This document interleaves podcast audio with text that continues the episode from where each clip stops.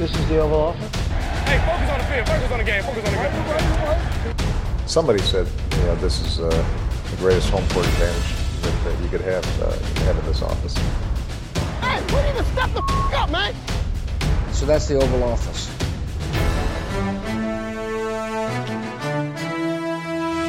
Velkommen ind for her i det ovale kontor. Vi optager onsdag den 9. juni. Klokken den er næsten 6:30 om aftenen. Jeg er Mathias Sørensen, og med mig har jeg som altid Mark Skafte-Våbengård. Hej Mark. Hej Mathias. Og Thijs Jorang er også med mig. Hej Thijs. God aften. Og sidst men ikke mindst, live fra Silkeborg. Nej, du hedder faktisk Anders. Hej Anders Galtoft. Dag Mathias. Jeg har samlet mine medarbejdere her i dag, fordi det er blevet tid til at rangere ligaens startende quarterbacks. Det har vi ikke gjort før, men jeg synes, det kunne være sjovt at gøre det i år, så vi har gjort ligesom vi gjorde med cheftrænerne de sidste par år. Vi har rangeret dem alle sammen, alle fire, og så har vi lagt vores rangeringer sammen og lavet en samlet liste ud fra det. Så vi rangerer altså alle 32 startende quarterbacks i ligaen, og så tænker du måske, ja, der er nogen på nogle hold, hvor det ikke er helt afklaret nu. Ja, det skal vi nok komme til senere. Det er bare lige for at præsentere det her til at starte med. Det er det, der er programmets fokus i dag. Men vi har også et lille punkt på nyhedsrunden, fordi der er jo sket i hvert fald en stor ting i NFL, siden sidst vi var samlet, så det tager vi selvfølgelig også lige. Men inden vi går i gang, skal jeg jo lige sige, at vi er bragt i samarbejde med en masse rare mennesker, der støtter os på tier.dk med et valgfrit beløb for hvert program, vi laver. Og kunne du også tænke dig at blive en del af den gruppe af rare mennesker, så gå ind på 10er.dk og find det ovale kontor, så kan du støtte os med lige det, du har lyst til.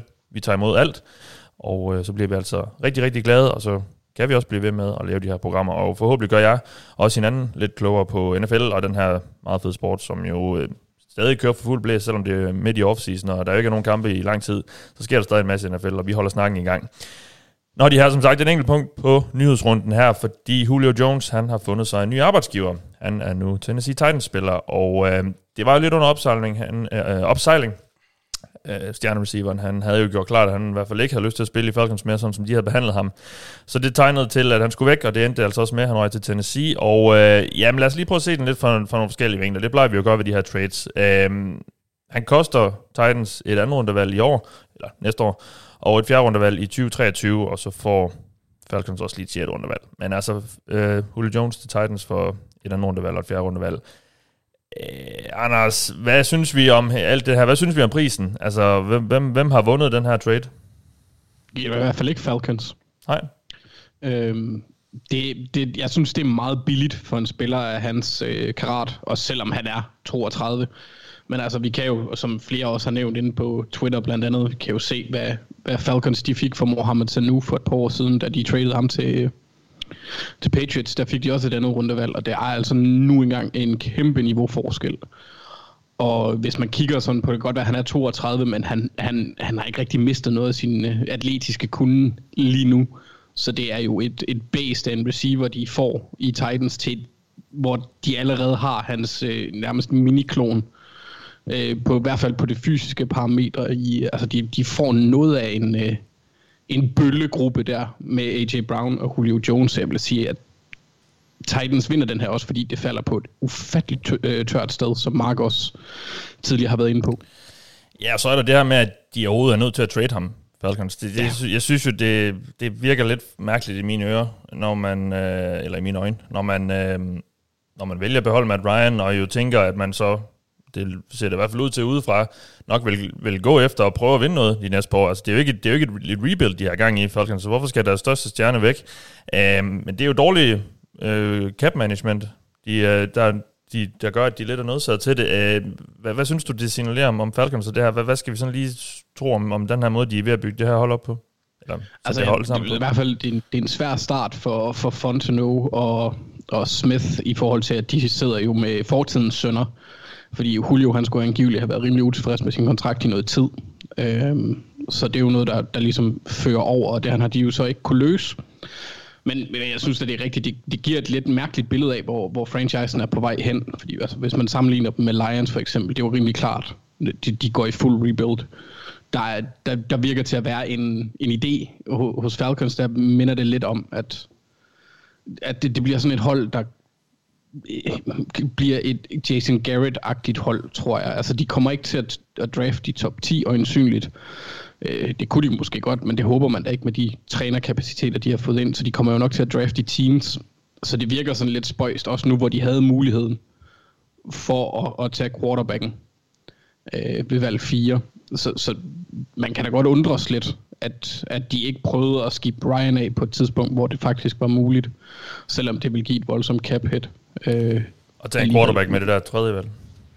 Ja, fjerde valg. Ja. Kunne have været interessant i stedet for en tight end, selvom en fed spiller, men det virker sådan lidt spøjst. Altså, og det giver også lidt en anden smag, fordi altså, der var mange forventninger til Kyle Pitts i forvejen. Nu skal han så ind og... Ja, han skal jo ikke direkte erstatte Julio, men der kommer der lidt mere pres på nogen her, ja. Og burde nok også gøre ham til et ret højt valg i alle fantasy drafts efterhånden, fordi jeg tror, han får en buttload af targets nu. Ja, må ikke. Men det er da lidt synd, synes jeg, lidt for Falcons, at de ikke har kunne få udnyttet situationen lidt bedre. Ja. Hvis vi så kigger på Titans her, Thijs, Julio Jones kommer ind på det her angreb, hvor der allerede er nogle bedster i form af Derrick Henry og AJ Brown. Altså, hvordan passer han ind på det her angreb? Vi kender det jo ikke helt rigtigt, fordi Arthur Smith er væk. Der var jo offensiv koordinator sidste år, så det er lidt måske et nyt angreb, vi skal ind og se. Hvad forventer du der af? Hvilken rolle får Julio? Bliver det sådan, fordi... Jamen det... Altså, ja, hvordan passer han ind? Jamen, det er jo det, der er det sjove egentlig, fordi de havde jo Arthur Smith sidste år, og jeg synes jo, Arthur Smiths angreb passer genialt til Julio Jones. Masser af vertikale ruter, masser af overroutes, slants, altså ruter, hvor man kan udnytte størrelse og fart, som Julio kan. Det er ikke et timing-baseret angreb på den måde, hvor det handler om nødvendigvis at være shifty og alt sådan noget. Der, Julio, han kan bruge sin fysiske, freakishly atletiske evner, og alle de ruter, som man bruger meget i et Arthur Smith-angreb, med mange af de her ruter hen over midten, og de her vertikale ruter, det er jo også ruter, som passer Julio Jones super meget. Så det har været fantastisk at se ham i Arthur Smiths angreb. Så man kan sige, hvis Titans de fortsætter i samme spor, som Arthur Smith ligesom har kørt de seneste år, så passer han super godt ind. Ja, det er jo Todd Downing, der er ny offensiv koordinator. Ja, og han har jo også været der i et par år, mener jeg, som quarterback coach. Så man må forvente i hvert fald, at der er nogle elementer, der er de samme. Om han så smider nogle ekstra krydderier ind, det gør han jo nok. De fleste trænere jo... plejer jo lige at twiste til deres stil, men jeg synes jo, at han passer godt ind, og som Anders siger, så er det jo, så det her, det er jo identiteten på Titans, det er jo et fysisk angreb, det er en fysisk offensiv linje, det er Derrick Henry, der er et kæmpe lokum af en running back, og så er det A.J. Brown og Julio Jones, der er store, fysiske, hurtige, stærke receiver. Skåret i granit. Ja. Fuldstændig.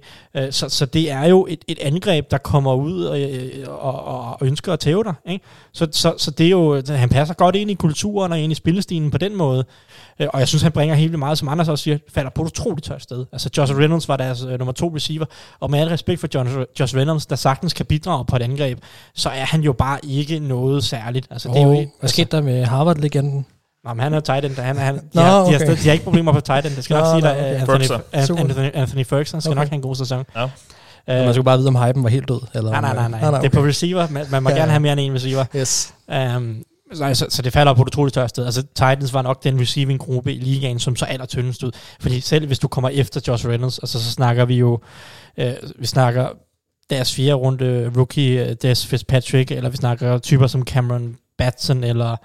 altså, det er jo no-names. Altså, ting, der er folk, der har intet bevist overhovedet. Mm. Det gør en kæmpe forskel for Titans. Det gør det. Jeg synes faktisk... Jeg vil gå så langt som at sige, at det her, det gør dem til favoritter i divisionen. Ja. Fordi man kan sige... Det var de vel også lidt i forvejen. Det var, altså, det var da klart dem eller Colts formentlig, som man skulle kigge på. Ja. Men jeg synes, det her, det giver dem helt klart et gear eller halvandet ekstra på angrebet. Og det havde de også brug for. Det store spørgsmål med Titans er jo, hvordan tabet Arthur Smith vil påvirke deres angreb, og så selvfølgelig forsvaret, der er en masse spørgsmålstegn også. Ja. Men altså, jeg synes, det er godt move for Titans på en eller anden måde, fordi i en eller anden forstand, som netop i en svag division, hvorfor ikke gå efter det? Altså, de har jo alligevel... De er jo all in med Ryan Tannehill og Derrick Henry og de typer der, så hvorfor ikke? Ja. Altså, Og det manglede de jo, så jeg synes, det er et godt move for Titans, det må jeg sige. Ja, de skal ikke lave så meget cap-gymnastik, som man kalder det, for at få ham til at passe ind. Nej, de omstrukturerede godt nok Tannehills kontrakt, mener jeg, så i går, ikke? For bare få det ekstra rum, tror jeg også. Ikke? Men ja, de havde plads til ham, og det, altså, jeg synes, det er et stærkt move for dem. Mark, i forhold til Falcons, det her gør vel, at vi skal sænke forventningerne lidt til, hvad vi kan forvente i år for dem. Ja, altså, jeg vil jo følge tråden med Anders og sige, at jeg synes, det er super ærgerligt, at vi ikke får lov til at se Pitts, Ridley og Julio på banen samtidig, fordi det havde jeg faktisk glædet mig til. Og jeg var jo begyndt at starte en lille bål under hypen med Falcons, for jeg synes faktisk, at de har jo også en division, der skal snakke med, hvis vi kigger forbi det ene hold, som nok er favorit til at vinde. Men altså, det er, hvis vi kiggede igennem, så er Saints og Panthers til at snakke med. Ikke? Og som du selv siger, man har Matt Ryan de her år, det er jo noget, man har besluttet sig for at sige, ham er vi committed til. Så skal man da have et så stærkt hold som overhovedet muligt. Så jeg synes jo sådan set, at de har en bedre situation nu, langt bedre stadigvæk Falcons, men de er lidt byttet rolle alligevel, lidt Titans og Falcons, fordi det er altså... De er ikke lige så slemt ramt lige nu i Falcons, men det er stadig det der med at have et hold, hvor man siger, vi skal da bare prøve at blive så gode som overhovedet muligt, fordi vi er all in på at vinde så meget som muligt lige nu. Vi kan ikke bruge andet end en Super Bowl egentlig rigtigt til noget som helst, fordi vi har en quarterback lige nu, som der har investeret en masse penge i, og som ikke har så mange år tilbage, og det skal vi altså meget ud af som muligt, og der synes jeg, det er ærgerligt, at vi ikke får lov til at se. Også fordi, at altså, nu kan man sige, nu får vi det så i Titans, det der uhyggelige, ulækre, muskuløse trehovede monster, som kommer der, men altså Pitts og Julio havde altså også været sjovt sammen, det synes jeg. Men sådan er det, og som Anders så selvfølgelig også siger, nu får Pitts en masse targets, så det kan være, at det bliver underholdende for os, der er ikke bare Falcons-fans, men NFL-fans, at han bliver kastet ilden på den måde. Ja. Så skal vi altså også lige huske, Calvin Ridley har altså spillet nogle okay kampe også, der Julio ikke spillede. Ja, han er klar til at tage os som første receiver. Lige præcis, så det bliver også spændende at se, om han løfter det til et yderligere niveau, eller om han, altså hvor han ender henne, fordi han er jo også en spændende spiller. Mm. Ja, må ikke, nu har jeg ikke været inde og tjekke, men jeg er gået ud for oddsene på Kyle Pitts som offensive rookie, fordi de lige faldt i hvert fald lidt, måske, efter den her trade. Nå, ja, har du med, Mark?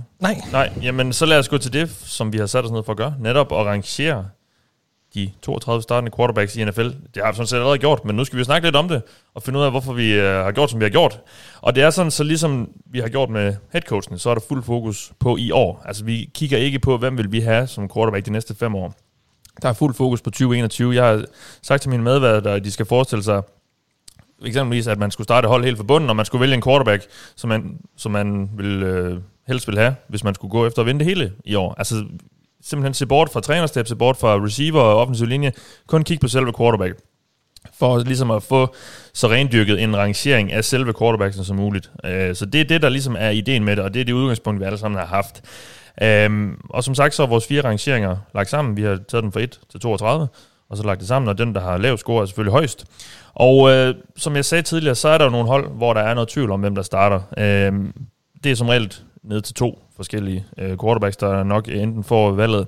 Det kunne være Jameis Winston og Taysom Hill i New Orleans Saints, hvor der er lidt tvivl, eller det kunne være Jimmy G og Trey Lance i 49ers, hvor der også er lidt tvivl. Så dem har vi altså vurderet som en samlet quarterback, om man så må sige. Altså i hvert fald en quarterback-enhed.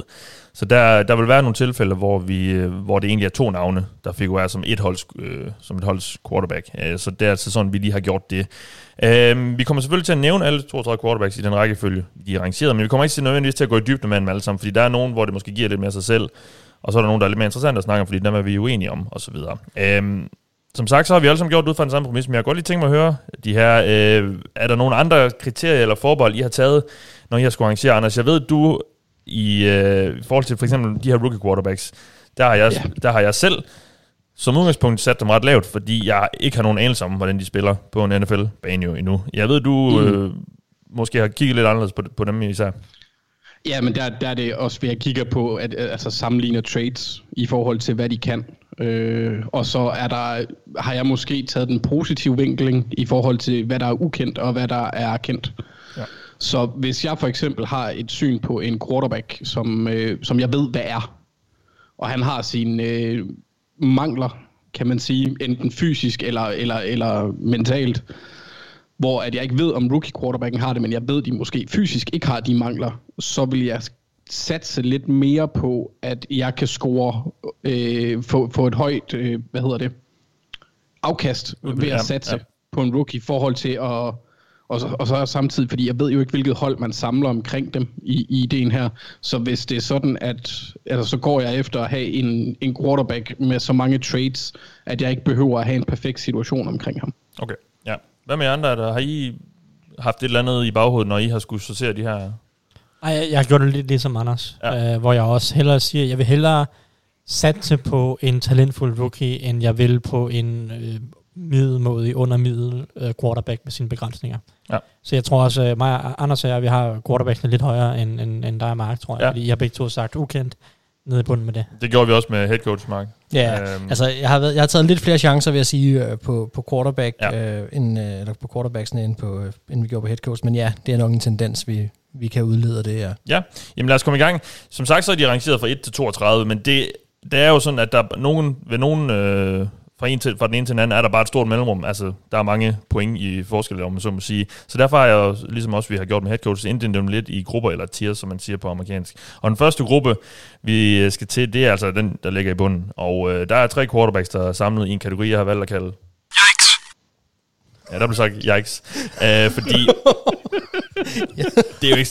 Lydkvaliteten var også yikes. Ja. Ja, hvis man har spillet Counter-Strike, har man måske hørt det. Ja, jeg skulle sige, at det lyder sådan, ja. Ja, vi skal starte med nummer 32, og det er Sam Darnold, vi har ind på en sidste plads her. Den nye Carolina Panthers quarterback, og vi kan hoppe lige direkte til dig, Anders, fordi du har sat ham som nummer 32 på din rangering. Hvorfor det? Fordi han er skrald. Men nu har han jo Joe Brady, og han er kommet væk fra Gaze og alt sådan noget.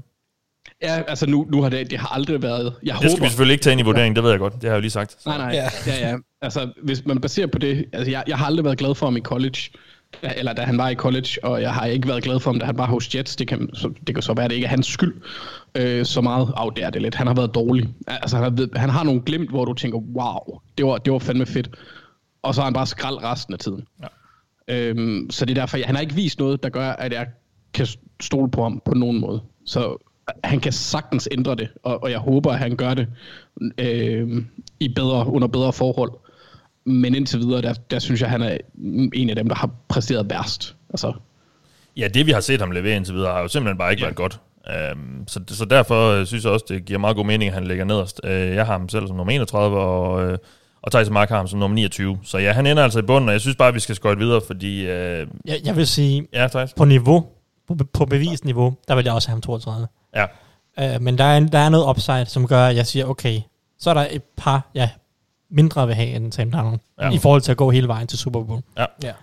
Vi hopper videre til den næste, og vi bliver altså her i Yikes-gruppen, fordi nu skal vi til nummer 31, og det er den lavest placerede quarterback-duo, der stadig var i klubben sidste sæson, eller også var i klubben sidste sæson, og så alligevel ikke, fordi det er Drew Lock og Teddy Bridgewater i Denver, som kommer ind på en 31. plads.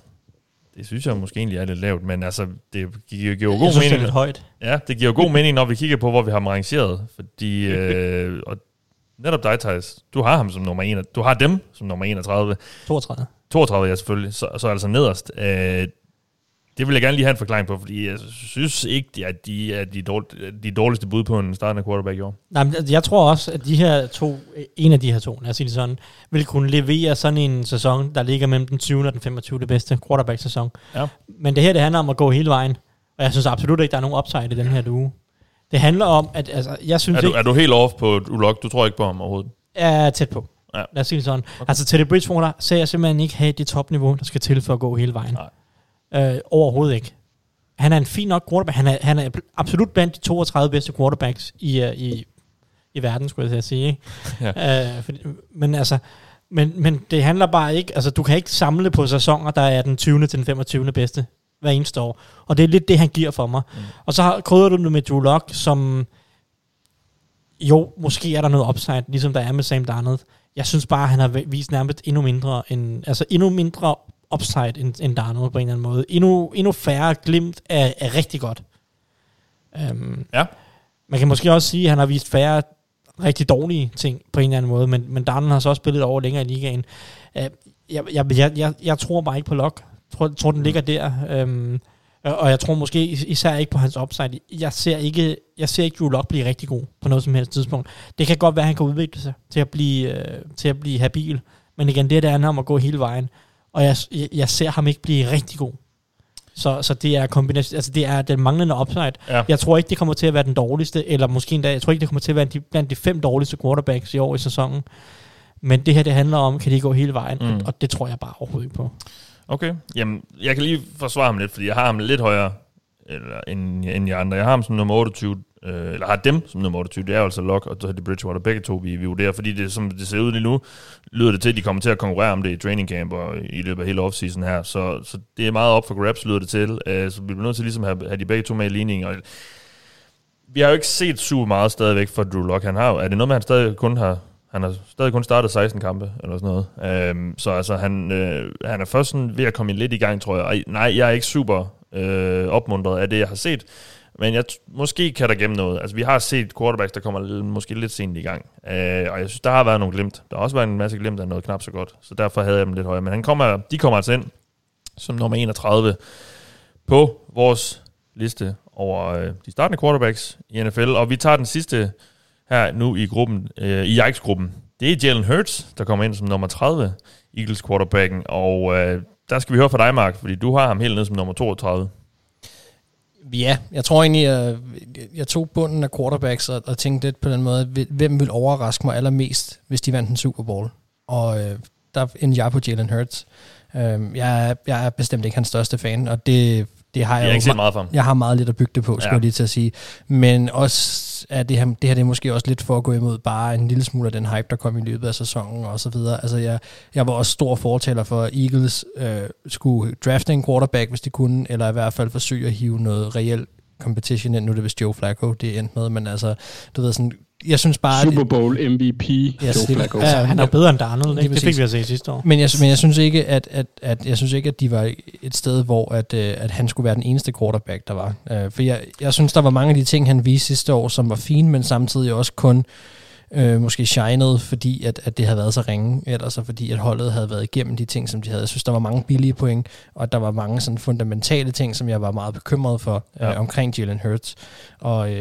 Og det er jeg stadigvæk, og det, jeg må nu engang dømme på, hvad det sidste er, jeg har set med ham, og det er det, og der er han bare nummer 32 for mig lige nu. Han er den, der vil overraske mig allermest af dem her, hvis du vækkede mig om natten og sagde, at de havde vundet en Super Bowl. Ja. Som det ser ud lige nu i hvert fald. Og derfor valgte jeg at sætte ham til allersidst. Ja. Der er jo noget upside ved ham, det er klart. At han har nogle trades, men jeg synes bare, han er meget, meget rå. Jeg har ham også nede som nummer 30 selv, hvor han så også ender samlet. Haters. Ja, men nogen skal jo være det, ikke? Jeg er ikke sådan helt sikker på, at han hverken er en god nok løbetrussel eller en god nok kastetrussel til sådan rigtigt at kunne skille sig ud og være en legit startende quarterback i NFL nu. Jeg ved godt, vi ikke har set meget og så videre, men jeg kan lige få en kort kommentar fra dig, Thijs, fordi du er ham, der har Hurts øverst af os fire. Du har ham som nummer 27, så du trækker ham altså lidt op i hvert fald i forhold til Mark.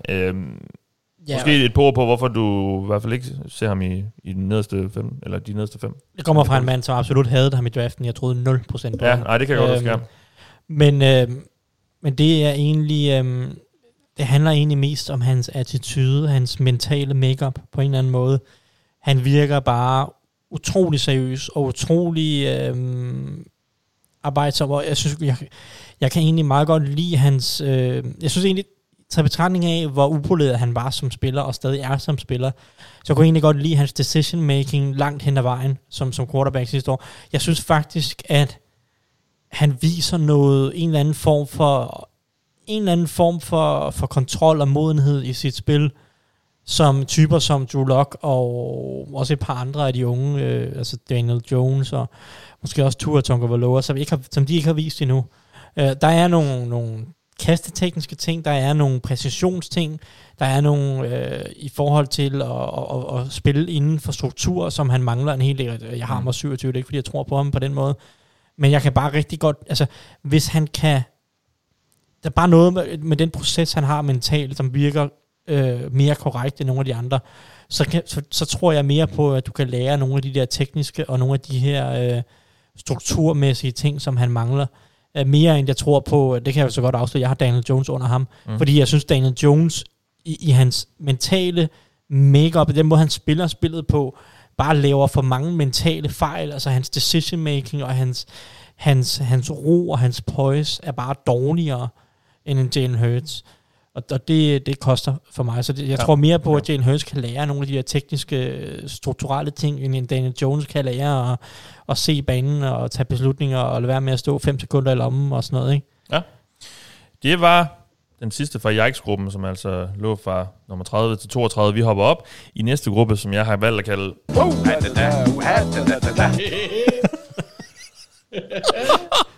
Her har vi 4 quarterbacks, som altså kommer ind fra nummer 26 til nummer 29. Og den første, jeg synes, vi kan lige nævne ham, men jeg synes ikke, vi behøver at snakke så meget. Det er Ryan Fitzpatrick, og vi bliver altså i NFC East her. Fitz, han kommer ind som nummer 29. Jeg havde ham selv som nummer 25, som den højeste, fordi jeg synes... Fordi jeg godt ved, at Ryan Fitzpatrick jo ikke er en quarterback, der nødvendigvis tager et hold langt, men jeg synes, han har jo nogle momenter. Og jeg synes også, han har vist, at han godt kan sætte flere af de her momenter sammen over et par kampe også ud over det sidste år. Så jeg vil have det ok med at have ham, eller i hvert fald noget bedre med at have ham end så mange andre. Anders, du har ham lavest som nummer 31. Ja. Yeah. Ja, men det er fordi, jeg tror ikke ret meget på, at jeg kan nå hele vejen med ham. Nej.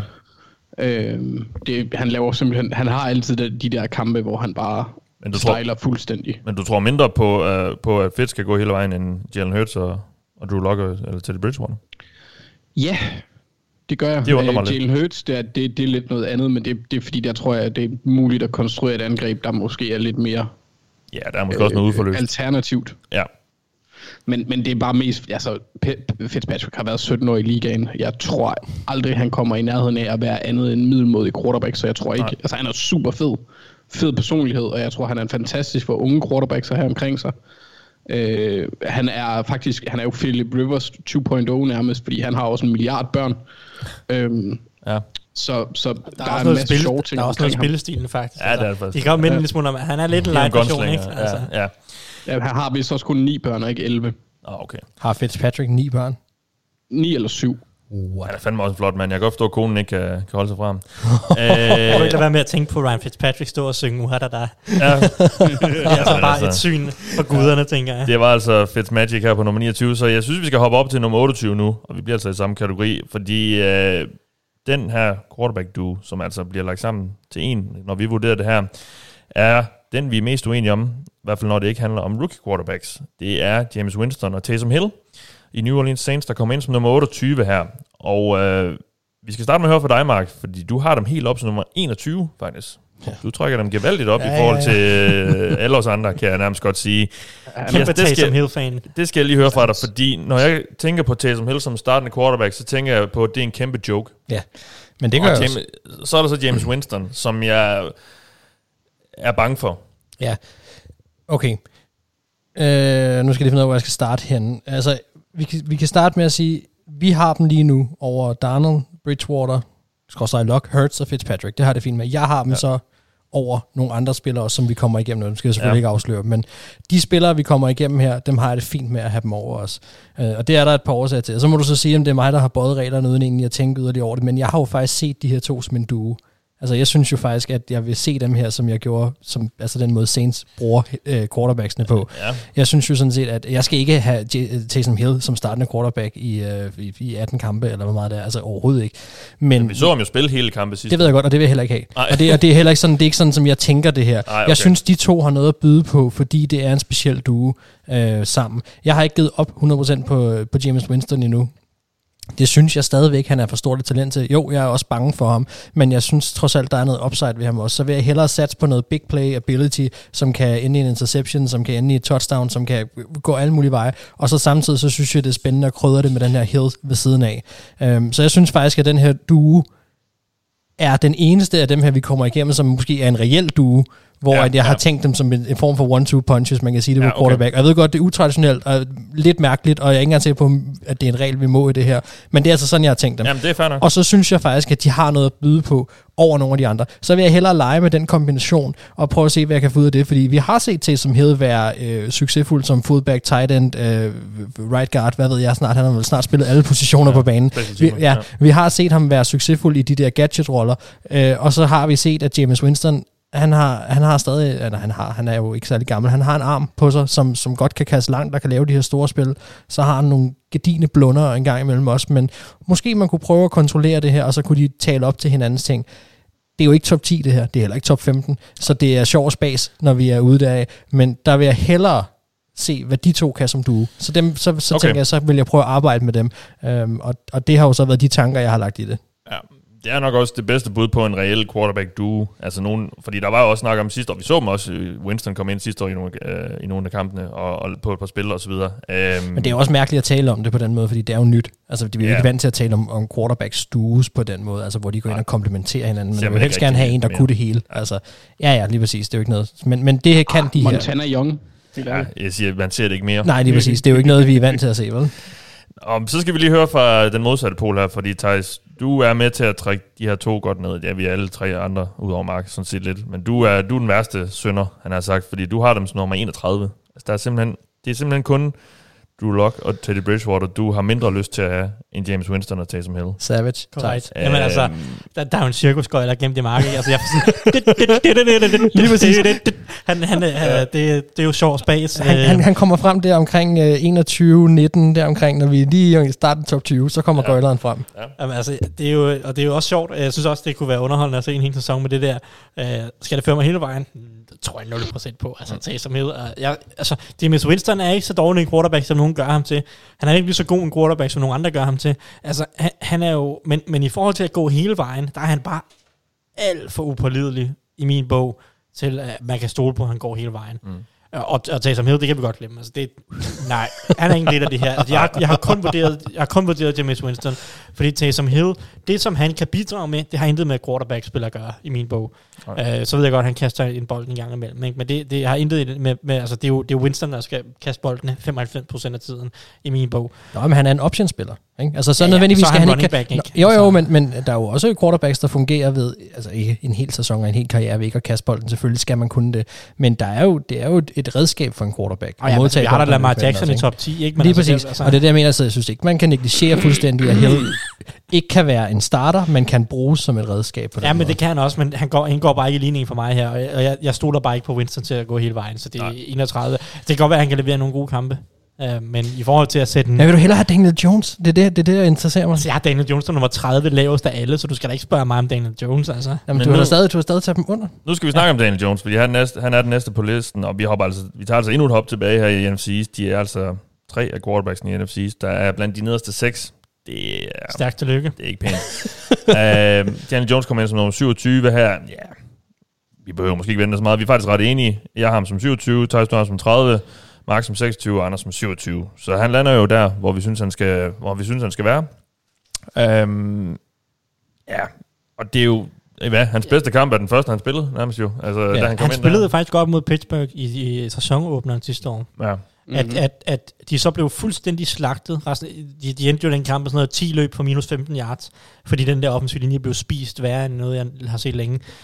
Men han spillede faktisk rimeligt i den kamp. Ja. Men over de 2 år, vi har set nu, jeg har sagt det før, altså, jeg synes bare ikke, hans mentale del af spillet er god nok, som jeg nævnte tidligere. Der er for mange dårlige beslutninger, for mange langsomme beslutninger, han ser spillet dårligt. Ja. Han kan ikke passe på bolden. Jeg stoler ikke på det. Så hvis jeg beder dig om at kigge med en 5 år lang kickert, han har sagt, hvem vil vi have som quarterback næste 5 år, så havde du heller ikke haft ham højere, eller hvad? Nej, så havde jeg haft ham lavt. Der var nogen, der var dumpet lavere, for eksempel Fitzpatrick og sådan noget. Ja, de gamle. Ja. Nogle af de rigtig gamle, men han havde også været lavt. Altså, det havde han. Okay. Jeg synes jo reelt, vi kigger på en tilstand, hvis vi kigger i NFL i dag, hvor Giants skal virkelig til at tænke sig om det er noget, de skal blive ved med. Ja. Fordi, og det er jo situationen for dem nu, og derfor også, jeg vil også rangere ham lavt, hvis det galt det der, for jeg mener, at han skal skibes. Altså ud. Ej, men altså, det er jo også det, de har gjort med ham i år, i forhold til, hvordan de har bygget holdet op. Det er nu, han skal præstere. Ja. Ja, så har de 2 første rundevalg næste år til at kigge efter noget nyt. Og der bliver det interessant. Vi skal til den sidste quarterback i den her kategori, men vi bliver faktisk i New York, fordi nu skal vi til Jets, og det er jo altså Zach Wilson, der er udpeget som The Chosen One efter det års draft. Jets tog ham i toppen af draften der, og jeg har ham nederst. Jeg har ham som nummer 32 selv. Og det handler om det her med, at jeg som udgangspunkt har rookie quarterbacken langt nede, eller nederst, fordi at jeg bare ikke har set noget frem endnu, og jeg er i tvivl om de kan spille i NFL, og så er Zach Wilson bare den, at de quarterbacks, der blev taget i årets draft, som jeg er mest usikker på, selvom han blev taget som nummer 2. Så det er simpelthen derfor, jeg har ham lavest. Jeg kan ikke helt forstå, hvorfor det endte som ham, men de var tydeligvis forelskede i ham. Men når jeg bare hører en masse kloge hoveder sige, at Trey Lance og Justin Fields havde mere potentiale og så mere NFL-klar ud, så det ved jeg ikke, om Lance er lige nu, men det kan han i hvert fald måske blive. Så starter det nogle alarmklokker for mig i hvert fald. Men Anders, du trækker jo i den anden retning, fordi du har ham op som nummer 22. Altså, kan du bare lige sætte på hvorfor du har den tiltro til ham allerede nu? Det er trades. Han har en god arm. Kan lave nogle vilde spil på det punkt, fordi jeg kan sagtens følge dig. Plus, man ved aldrig rigtig helt, hvad der kommer fra den side. Hans mor åbenbart også en rimelig dum satan. Okay. Ej, det skal han jo ikke straffes for. Altså sådan en personlig måde der, eller? Men nej, altså det er rent trades for mit vedkommende i forhold til, hvad jeg kan, for jeg kan egentlig godt følge dine betænkninger ved ham, også fordi han har en rimelig skinny frame, og hvad hedder det, BYU, de spillede mod et et let schedule sidste år, fordi de blev nødt til at, lave et on the fly, more or less. Men det er mere fordi jeg tror mere på ham, end nogle af dem, jeg har lavere, på grund af hans fysiske traits og hans arm. Det er hans arm. Zach Wilson kommer ind som nummer 26 her, og han er altså den sidste quarterback i kategorien. Så det betyder, at vi skifter kategori, og til den her har jeg faktisk ikke et lydklip. Fordi jeg kunne ikke finde et ordentligt lydklip, hvor der bare blev sagt, mæh. Altså, fordi de her quarterbacks er sådan lidt med, i hvert fald mange af dem. Du kan ikke finde et lydklip med en får, eller hvad? Et får? Jo, men det lyder også lidt for meget som et får. Jeg er lidt længe, Thijs, men jeg kunne ikke finde det ordentligt. Vi skal til nummer 25. Og nu siger jeg mange af dem er med, men nogle af dem er de her i den her gruppe, fordi den er faktisk halvstor, den her gruppe. Den tæller 8 quarterbacks. Fordi nogle af dem er ret unge, og der er også en rookie. Og den første her, han er andenårsspiller. Og det er Tua Tagovailoa, der kommer ind som nummer 25 her. Og det bunder vel i, at vi alle sammen ser noget lovende i ham, men vi ikke rigtig har set det nu efter sidste års de kampe, han kom ind for Dolphins sidste år. Så Thijs, du har ham faktisk lavet som nummer 28. Ja, jeg synes ikke, det var nogen god rookie-sæson. Nej. Jeg var selv jeg var lidt lavere på ham, end de fleste andre, der var i draften. Og jeg sparker nu lidt mig selv bag for ikke at være endnu lavere på ham, fordi mange af de ting, han havde problemer med i sin rookie-sæson, han kan selvfølgelig lære det, men det var også nogle af de ting, jeg var bekymret for. Jeg synes ikke, at hans armtalent er noget særligt, og jeg synes ikke, at hans mentale makeup, måske altså lige så straks, at han skal lidt forbi første read, lige så straks han skal til at gå igennem sine progressions, og der kommer en lille smule pres på, og det hele bliver lidt mere mudret, så var der nogle tendenser til, at præcisionen blev meget dårlig i college. Og dem synes jeg også vi så i den første sæson. Jeg synes han var lidt tøvende i sit spil. Jeg synes han var lidt for upræcis i sin kast og så banen lidt for dårligt. Han var ikke så mentalt langt fremme i skoene på en eller anden måde, som man kunne have håbet på, og man nok generelt havde håbet på, og han har ikke det fysiske talent til at overkomme det. Altså Tua er en quarterback, der skal vinde mentalt. Han har en fin arm, har han ikke det? Han har en acceptabel arm. Ja. Den er ikke meget bedre end Joe Burrows, synes jeg. Så. Joe Burrow har også en dårlig arm. Men han er fandme ikke nødlarm. Ved du hvad? I Cincinnati snakker de ikke om andet, end han kaster rigtig langt den her offseason. Ja, det er også fint med at kaste langt. Det er ikke det, det handler om, jo. Og hårdt. T. Higgins har slet ikke gribe hans bolde. Nej, men... skal vi nu også til at svine T. Higgins, for ikke at have hænder eller hvad? Det er vist åbenbart, fordi han kaster meget hårdt. Nej, men altså... Og for mig at se, der havde Tua og Joe Burrow begge to begrænsninger i forhold til armtalent, men Joe Burrow var selvfølgelig klart foran mentalt for at kompensere for noget af det, fordi det er det, som Tua mangler i en eller anden grad. Han har ikke en eller anden vild arm, som altså han skal kaste med den rigtige timing, han skal være on point i forhold til de reads, han laver. Det samme skal Joe Burrow. Hvis ikke Joe Burrow var on point med sine mentale reads, så vil han også komme i problemer. Og det er ikke nødvendigvis en kritik, fordi sådan er det med mange quarterbacks, men det handler om, at så skal de jo være det, og det er Joe Burrow i højere grad end Tua. Og det er derfor, jeg har Tua lidt lavere, for jeg synes faktisk, det var lidt en bekymrende sæson i forhold til hele den mentale del af spillet. Ja. Og det var også nogle ting, jeg så i draften, men ikke måske var modig nok til at sige, eller til at straffe ham hårdt nok for.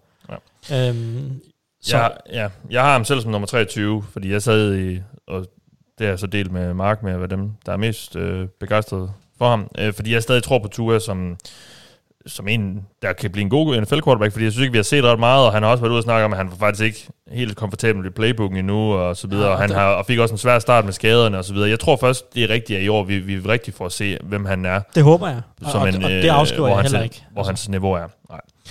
Det var Tua som nummer 25, vi hopper til nummer 24, og det er endnu en duo, eller i hvert fald to quarterbacks, det er Cam Newton og Mac Jones i New England Patriots, og vi kan lige vende hurtigt, Anders, med dig.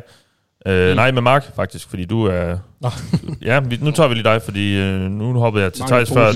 Ja, nu hoppede jeg til Thijs før, der var negativ, og havde Tua lavest, så nu skal vi snakke med ham, der har de her to højst. Du har de her to som nummer 20, nu bliver det så nummer 24.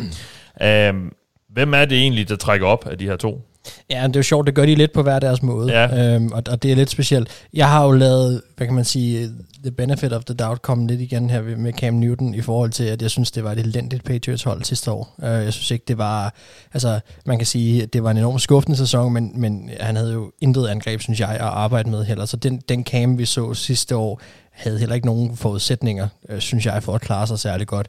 Det er klart, at han kan jo ikke blive ved med at spille, som da han var 19 eller 20. Altså, det kan hans krop heller ikke holde til. Men jeg tror stadig på, at Cam kan komme op på et niveau med de rette våben omkring sig, til at han i hvert fald er en top 20 quarterback.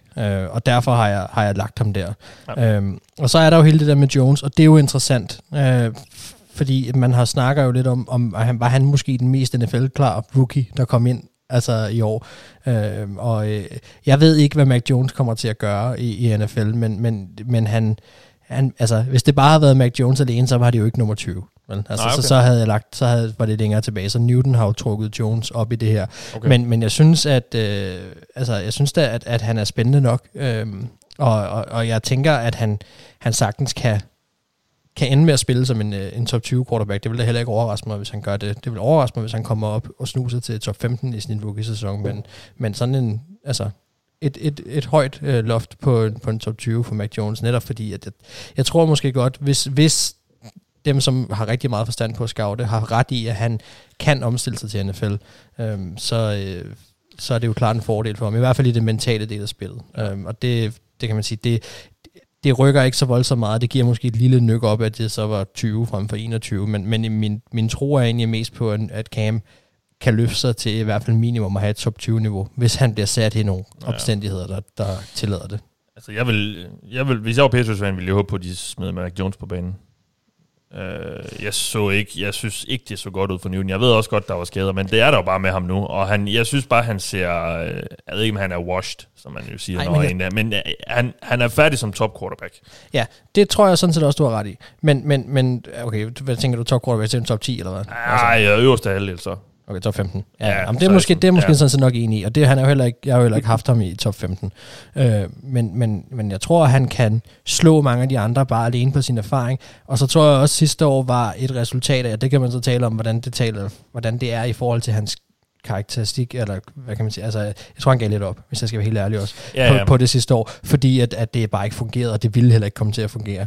Det er jo selvfølgelig ikke et særlig godt trade at have, men det er en tidlig MVP, og der er noget, tror jeg, som, hvor han sådan faldt ud på det, ikke?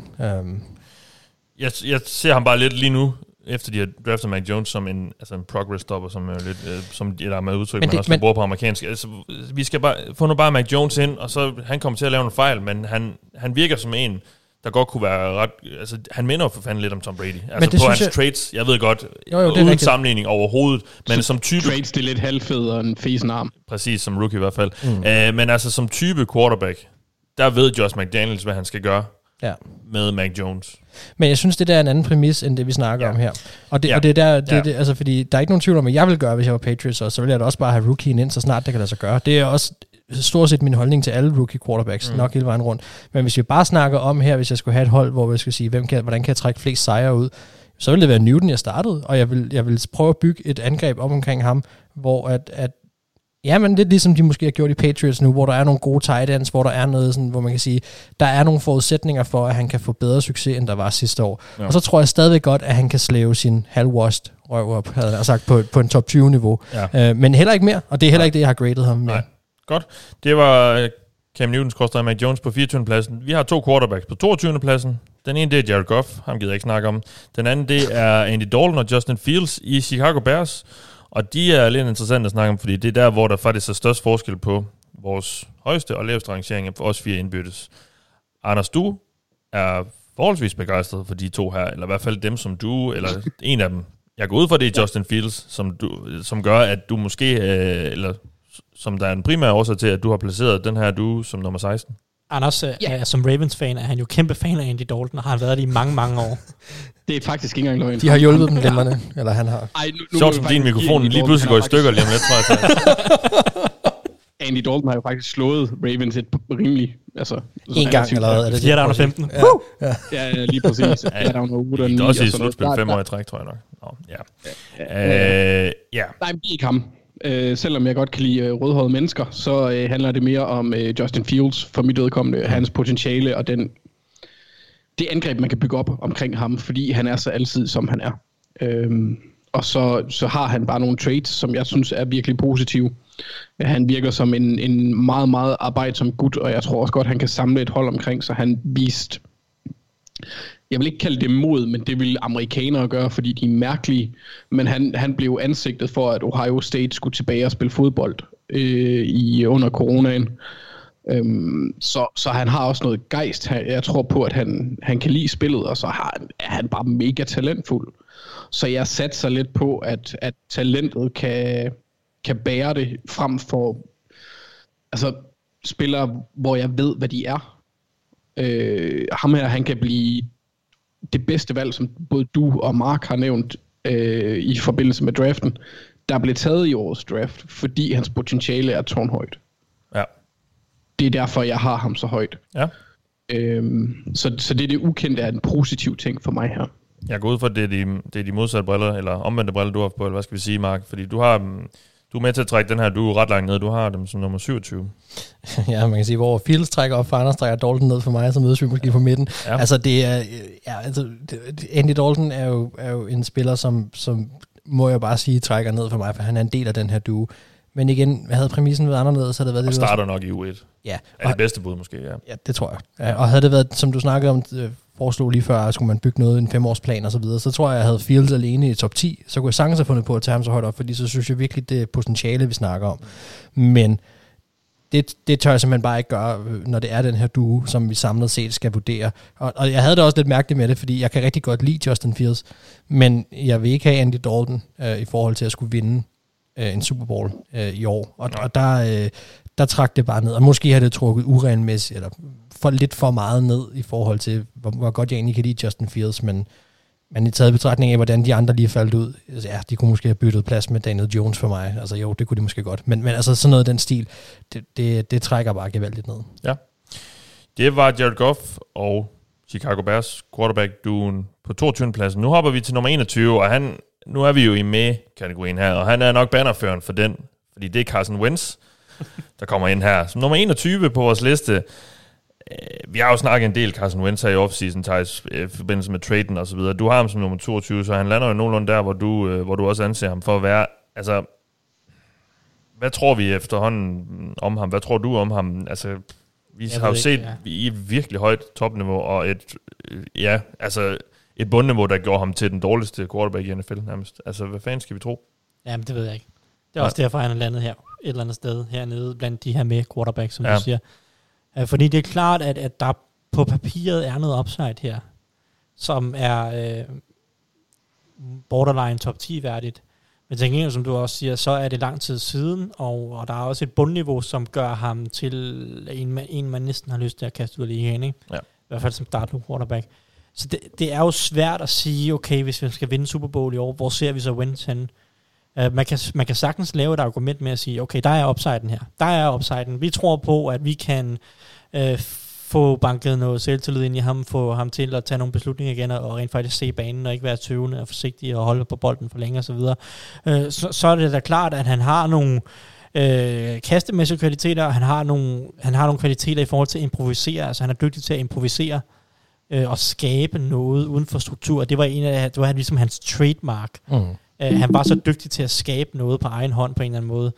Og det er klart, kan man få ham til at spille inden for strukturen, så det ikke altid skal være sådan noget, vi finder lige på noget-agtigt.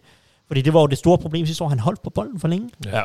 kan man få ham bygget ind i noget struktur, hvor han så samtidig har X-faktoren ovenpå, så er der klart, så er der noget mere potentiale end nummer 21. Men det er bare for længe siden, at vi har set det. Og det er bare, det var for dårligt sidste år til, at man kan have ham højere.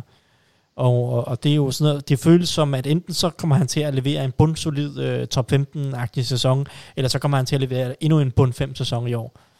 Og det føles som om, at det kan ikke rigtig gå andre veje på en eller anden måde. Nej. Så jeg ved ikke, hvad vi skal forvente af ham. Han er nok en mand, der er nemmere at placere efter sæsonen. Ja, jamen det er han jo nok, ja. Jeg havde selv lidt svært for den lige, fordi jeg tror egentlig stadig lidt på ham. Altså, jeg ved ikke, hvorfor jeg blev ved. Fordi det er så lang siden, vi har set ham være god, men det var bare så fedt der, og alle de der vanvittige tredje downs, han konverterede der i Eagles, og så der er jo et eller andet, der er inde et sted, men det var også pissegodt Eagles hold dengang, og det de har samlet sammen nu i Coles minder måske lidt om, der er ikke helt så mange, hvad skal man sige, våben, måske for ham. Der var det engang i Eagles. Men det var altså Wentz nummer 22, og vi hopper til endnu en duo her som på 20. pladsen. Det er 49ers-duen, som jo lige nu stadig, eller quarterback-rummet i 49ers, som lige nu stadigvæk tæller både Jimmy Garoppolo og Trey Lance. Anders, du er igen gået med potentialet, går ud fra med Lance. Du har de her to som nummer 17. Ja, altså jeg har egentlig lavet inddelt de her quarterbacks i 4 tiers, i min egen verden, der hedder med lidt hjælp, med en del hjælp, hvis alt er perfekt, og bare nej. Og Trey Lance, han er i min, med en del hjælp, der tror jeg på, at han har det, både det mentale og det fysiske, der kan gøre, at man kan komme langt med ham. Han har spillet meget, meget lidt fodbold. Så med den rigtige, hvis vi nu siger, at jeg også har mulighed for at ansætte den rigtige træner, så tror jeg, at jeg kan nå rigtig, rigtig langt med Lance. Ja. Ja, og det, jeg synes jo sådan set, det er to ret ganske gode quarterback. Altså, nu har vi ikke set Lance endnu, men jeg kan godt se ham blive god. Jeg tror, jeg er sikker på, jeg er ret tryg ved Kyle Shanahan nok skal få noget af ham. Nu er han jo ikke en del af den ligning, vi har taget ind her i forhold til, når vi skal kigge på quarterback. Så vi skal jo se på, hvad der er af ren rå quarterback-talent. Og det er der jo også bare meget af hos Jimmy G. Altså, han tog for fanden for Niners i en Super Bowl. Jeg ved også godt, der var et rigtig godt forsvar og sådan noget. Men det er jo trods alt ikke på trods, at Jimmy G synes, at de kom i Super Bowl, og de var jo tæt på at vinde den, indtil Mahomes så sagde, det synes jeg ikke, I skal. Så derfor synes jeg sådan set, at uanset hvem de går med, så er jeg rimelig tryg ved quarterback-situationen i 49ers. Jeg havde dem selv som nummer 20, så de lander jo lige der, hvor jeg synes, de skulle lande. Det er den anden måske også gjort, Thijs, vi skal til nu. Det er Ben Roethlisberger, der kommer ind her som nummer 19. Vi har jo ikke en liste fra sidste år, vi kan sammenligne med, fordi det er første gang, vi lavede det her. Men hvis vi havde gået ud fra ham, ville have taget lidt et fald. Big Ben, som jo er i sin karrieres efterår, tør vi jo nok sige. Og det så... hans arm faldt jo nærmest af, eller det ved jeg ikke, om man gjorde, men hele Steelers-holdet faldt jo lidt sammen mod slutningen af sidste sæson. Armen faldt af for 2 år siden. Ja, det er rigtigt. Han kommer altså ind her som nummer 19. Han er jo simpelthen så en under gennemsnitlig quarterback nu i NFL. Ja, det er han nok. Du har ham også selv som nummer 19. Ja, det har jeg. Jamen det er han jo. Han er begrænset lige nu. Altså jeg vil sige, systemet giver ham også værre, end han nok er, og han har stadig nogle kvaliteter, for jeg synes egentlig langt hen. Altså de første 10-11 kampe leverede han også nogle rigtig gode kampe. Man kan se hans erfaring og hans forståelse for spillet. Den måde, han trods alt, når Steelers havde brug for ham i de første kampe, der som Steelers vandt, netop mod... jeg kan huske Texans-kampen, mener jeg, uge 3 eller 4. Titans-kampen, efter den var blevet udsat på gangen, uge 8-9 stykker, og Ravens-kampen også. Der gør Big Ben rigtig meget for, at det er Steelers, der vinder. Så det er jo ikke, fordi han er en uduelig quarterback, og netop den her erfaring, og evnen til at læse spillet, og på en eller anden måde fordele bolden, kan han jo stadigvæk. Men problemet bliver jo, at når han ikke kan vinde mentalt længere, fordi at Steelers' angreb blev for forudsigeligt, så kan han ikke vinde fysisk længere, fordi han har ikke armen, han har ikke mobiliteten til at vinde på trods af det hele. Så det er det her med, som Anders siger, det var faktisk meget fint, med lidt hjælp, med meget hjælp. Dengang Big Ben var god, så skulle han bare have en lille smule hjælp. Så kunne han gøre resten selv, ikke? Mm-hmm. Nu har han brug for en del hjælp. Ja. Han har brug for hjælp fra systemet, han har brug for hjælp fra receiverne, der er åbne, fordi han kan ikke klemme bolden ind i de små vinduer mere. Han kan ikke ryste 2 mand af sig og skabe noget uden for strukturen. Han er blevet til en stationær pocket passer, der skal selvfølgelig vinde mentalt, det kan han også stadig. Det er derfor, han ligger 19 og ikke 27 eller nogen stil. Men han har brug for hjælpen, fordi han kan ikke vinde fysisk længere. Så det, altså, jeg synes, det er en fin placering for ham hernede, og der er sikkert nogen, der vil have ham endnu lavere, fordi at det faldt så meget sammen, som det gjorde. Og det kunne man også godt frygte, at det var det næste skridt, at det blev værre. Og det, er jo, det må vi jo så se, men baseret på det, vi har set, så synes jeg, det er altså, det, vi har set det sidste års tid, så synes jeg, at her omkring 19-20 stykker er rimeligt. Du trækker ham lidt ned, Mark. Du har ham Big Ben som nummer 22. Er du ved at være færdig med ham? Altså, jeg tror, jeg vil tage en samtale med ham og så sige, skulle du ikke bare skip den her sæson? Altså, jeg synes virkelig, at det er ærgerligt, at han tager den her sæson, som han gør nu. Jeg synes, han virkelig viste sidste år, at det er ved at være slut. Som Thijs siger, hovedet fejler ikke noget. I hvert fald ikke på fodboldbanen. Han kan... nej, jeg skal ikke udtale mig om det andet. Men han kan i hvert fald... Han kommer med noget erfaring, og det er altid... På en eller anden måde er det altid fedt som NFL-fan at se de her quarterbacks, som har været i gamet på højt niveau rigtig længe, få lov til at udfolde sig i deres efterår, med hvad de kan justeringer og ting og sager på banen. Men samtidig er det lige så hårdt at se, når de ikke kan lave de kast mere, som de gør. Altså, det handler om at ælde med ynde. Og jeg er bange for, at det vi kommer til at se for et år mere af Big Ben, det er, at han ikke vil ældes med ynde, men at han altså, desværre vil, tror jeg, blive værre. Og jeg har ham så højt af respekt, synes jeg. Jeg ville have haft ham meget lavere, men jeg har ham altså højt af respekt for, synes jeg, hvad han har vist tidligere, og hvor god han har været, og samtidig også, hvad der sidder på skuldrene af ham. Ikke? Altså, der sidder en football IQ, som sig selv kan noget, og det er stadigvæk værd til en vis grad sats på, synes jeg. Ja. Jamen, vi skal til den sidste quarterback her i med-kategorien, og det er ikke måske helt fair, at han faktisk er kommet med i den her, Trevor Lawrence, som kommer ind som nummer 18 her, fordi vi har jo ikke set ham spille endnu, og forventningerne er jo ret høje til ham, og jeg tror også, de fleste af os er ret sikre på, at han, eller de fleste af os, vi kan jo kun gå ud fra, at han bliver en rigtig god quarterback, fordi det var han i college. Han kommer altså ind her som nummer 18, og er jo den højst rangerede rookie af den grund. Jeg har ham selv som nummer 26, så jeg må bare sige, at jeg er med til at trække ham lidt ned, selvom to af jer har ham som nummer 18, og Anders har ham som nummer 15. Vi kan lige høre lidt fra dig så, Anders. Altså... Du virker jo så ret sikker på, at han kan, ret hurtigt kan blive en ret god quarterback i hvert fald. Nå, men altså, jeg synes også, at det handler om, hvem der er bag ved ham lige nu. Nu kommer vi lige fra Philip Rivers 2.0 i Ben Roethlisberger. Rivers var bedre end Roethlisberger sidste år. Ja, det er hans loft af... Altså, det der med at han er faldet tilbage til at blive sådan type ligesom... Vi havde forventet, at Rivers han ville være, som så spillede bedre. Men Lawrence, det er simpelthen, igen, det er det der med trades. Jeg føler, at hans potentiale gør sandsynligheden større for at nå længere, fordi de quarterbacks, jeg så har under ham, som I har over, det er quarterbacks, som jeg ved, hvad bidrager med, og som jeg har svært ved at tro på, med mindre omstændigheder. Altså, hvis jeg kunne diktere omstændighederne, og vi kom i den der, alt er perfekt, eller der er en rigtig, rigtig meget hjælp, så vil jeg måske også tage, nu afslører jeg måske lidt for meget, men tage en Kirk Cousins over Trevor Lawrence. Ham har jeg jo lavere end Trevor Lawrence, fordi jeg ser ham som en spiller, der skal have mere hjælp end Trevor Lawrence rent potentialemæssigt, fordi Trevor Lawrence, han kan alt. Altså, han har en stærk arm, han kan løbe, han kan alt. Jeg kan gøre alt med ham. Han er en... Men kan du det i år? Hvad siger du? Kan du det i år? Det er jo så der, hvor man satser, kan man sige, i forhold til det ukendte.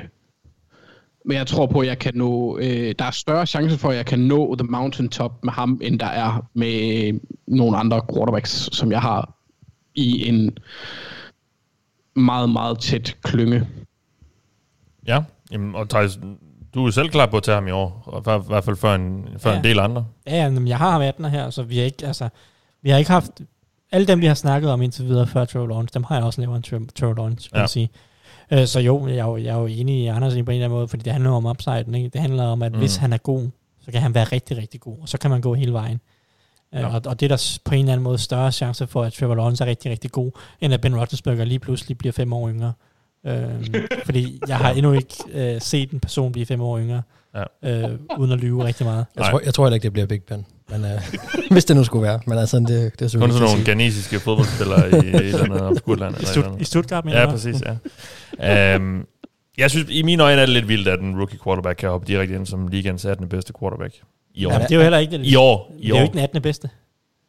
Det er jo den, vi siger, at 18. største chance for at gå hele vejen. Ja, jeg tager et hold hele vejen. Ja, tager et hold hele vejen. Nå jo, men altså, det er jo også underforstået, at den bedste quarterback har jo de bedste muligheder for at tage et hold hele vejen. Altså. Ikke nødvendigvis, fordi dem der, hvor vi ikke rigtig kender niveauet, så bliver det jo en afbalancering af, hvor stort mener vi på sådan... Altså, det er så der, hvor vi kigger forskelligt på det her, selvom præmissen jo er den samme, og vi har fulgt den samme.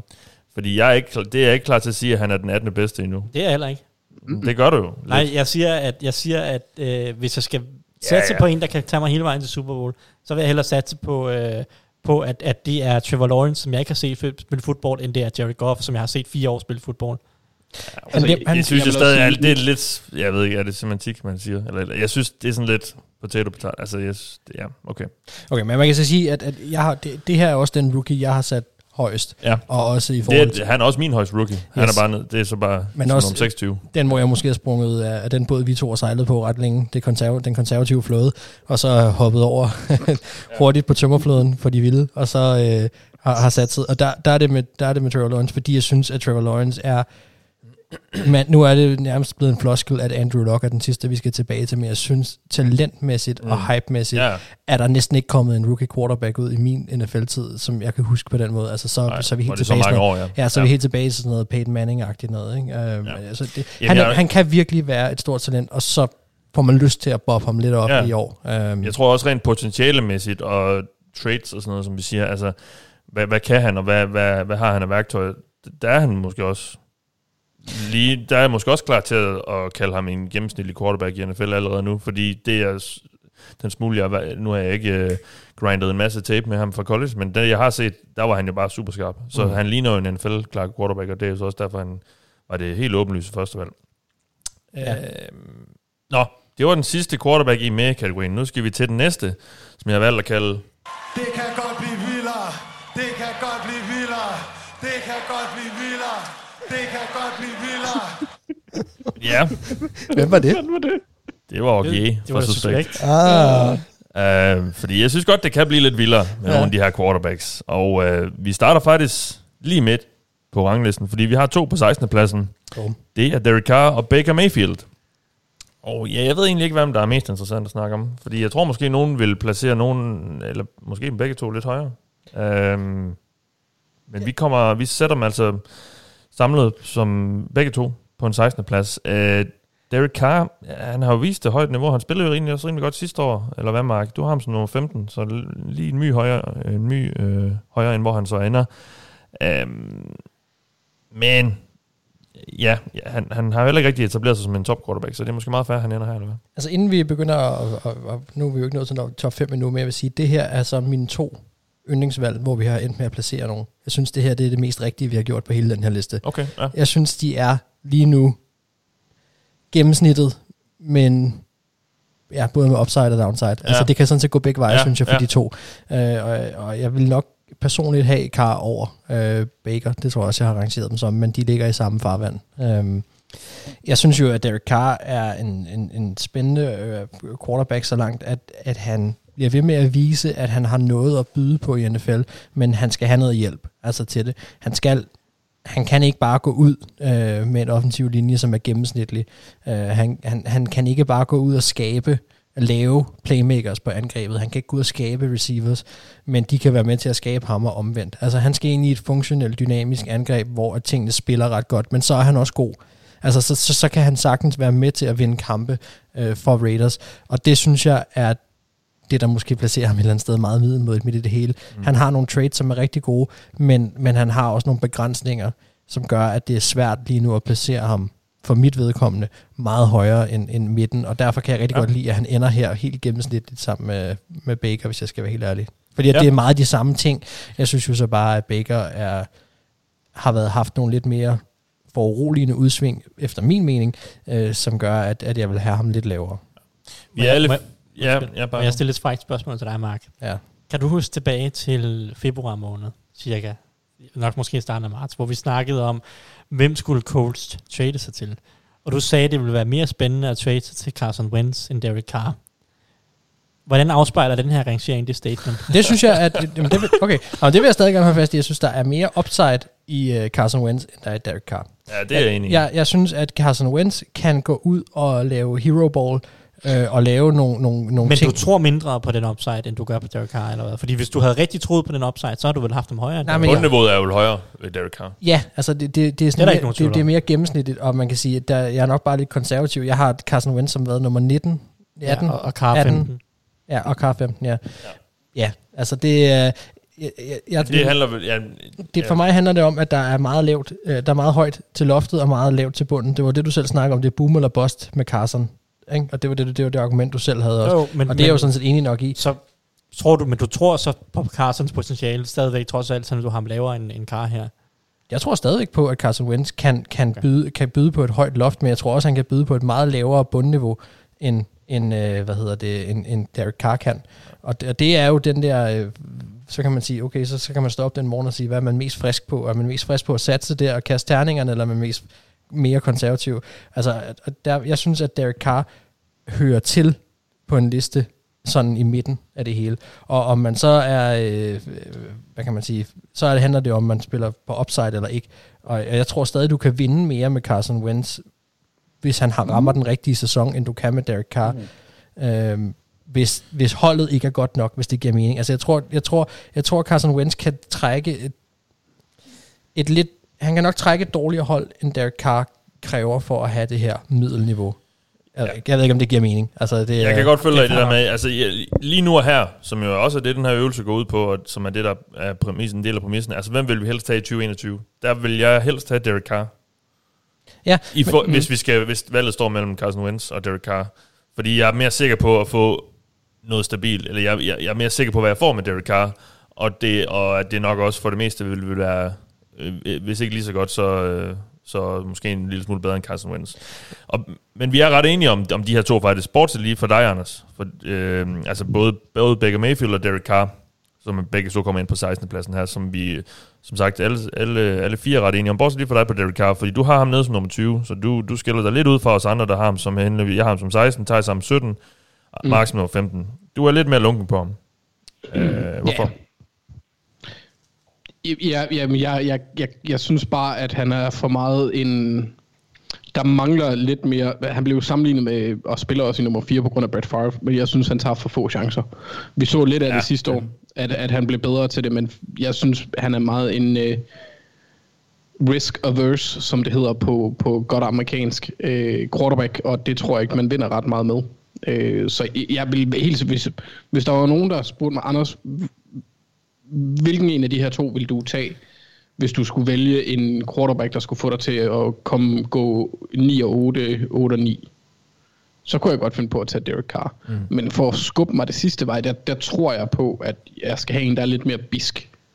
Ja. Og derfor har jeg ham lavest af en gruppe, som jeg har meget tæt på 3 spillere. Yes, men lad os lige knytte en kort bemærkning så til Baker Mayfield. Og som også du siger, Mark, jeg kan faktisk godt lide, hvor han er endt, fordi hvad fanden skal vi nærmest lige tro om Baker? Altså, vi har set noget ret godt, men vi har også set noget virkelig, ikke mega, mega skidt jo, men noget virkelig sådan uimponerende og ikke særlig fedt eller særlig lovende.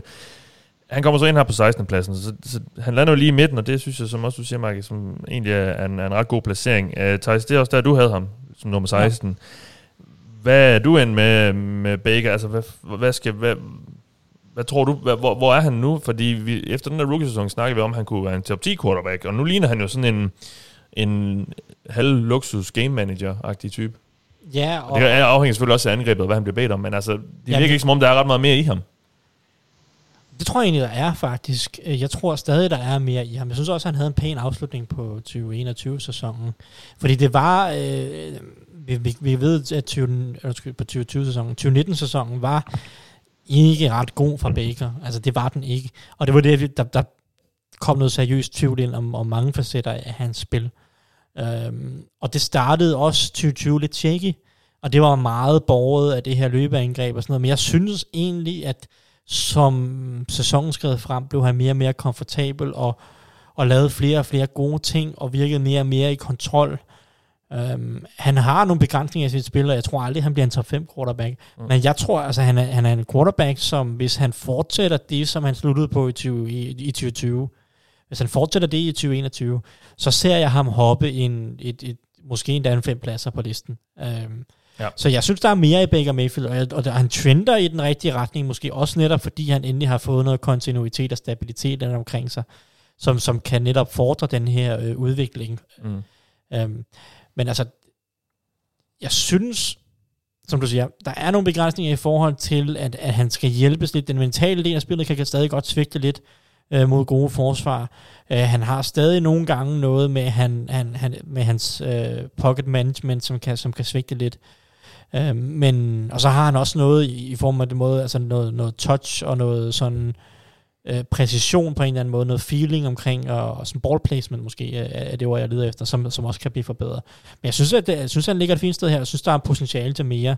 Ja. Og jeg kan godt forstå, at man måske faktisk kan lave et argument for, hvis man siger, hvis jeg skal gå hele vejen til Super Bowl, så vil jeg egentlig hellere have Baker Mayfield end nogle af dem, som kommer her næste på listen, fordi der er noget potentiale til mere, som jeg siger. Ja, okay. Jamen, lad os gå til næste på listen, og det er altså blevet tid til... Nej. Fordi vi skal til Minnesota nu. Fordi Kirk Cousins, han er nummer 15 på listen. Og det synes jeg måske er meget passende. Men jeg går ud for, du synes, det er en kende for lavt, Mark. Du har ham som nummer 13.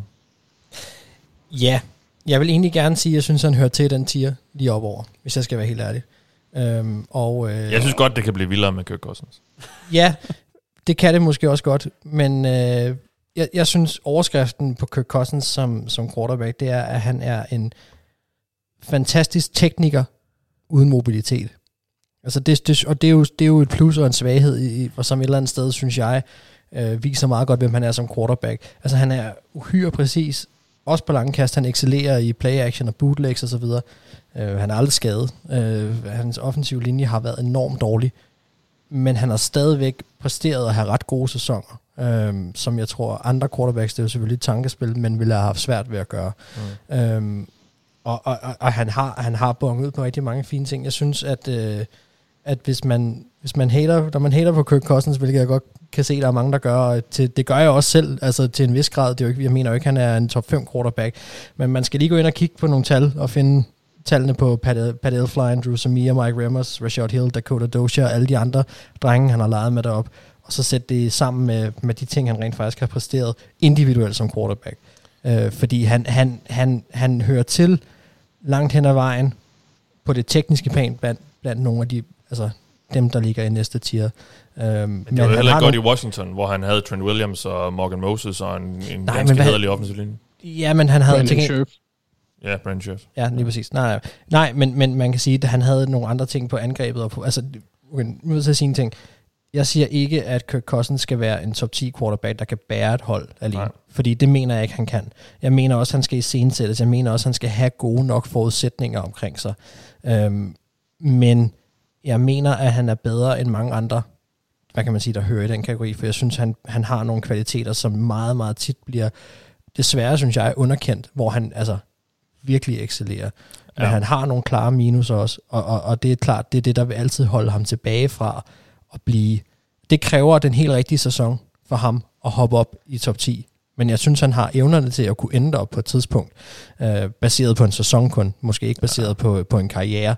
Men hans manglende mobilitet er et problem.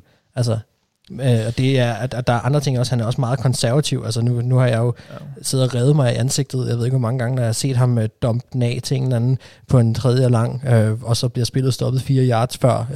Altså, det sker enormt tit med Kirk Cousins, og der er det jo klart, der vil man have nogle spillere, som går ud og tager nogle chancer, og så som går ud og er playmakers, netop for at lede holdet og tage dem videre. Ja. Og det har han problemer med, der er han også klart for konservativ. Ja, altså jeg ser ham lidt, og det var måske lidt det, den her tier eller kategori eller gruppe skulle have heddet, altså sådan lidt en luksus game manager. Jeg synes ikke, han er ret meget mere end det. Jeg er ikke tryg ved at lægge jeg er tryg ved at lægge bolden i hans hænder på det sidste drive, men jeg vil ikke være sikker på, at han vil lave noget stort. Jeg synes, han er meget afhængig af omgivelserne omkring sig. Og jeg synes ikke, han løfter nogen. Han kommer også for ofte til kort mod de gode forsvar. Ja, det er det. Altså, jeg synes, jeg mangler lidt, og derfor synes jeg egentlig også, at nummer 15 er meget godt, fordi han er lige over middel.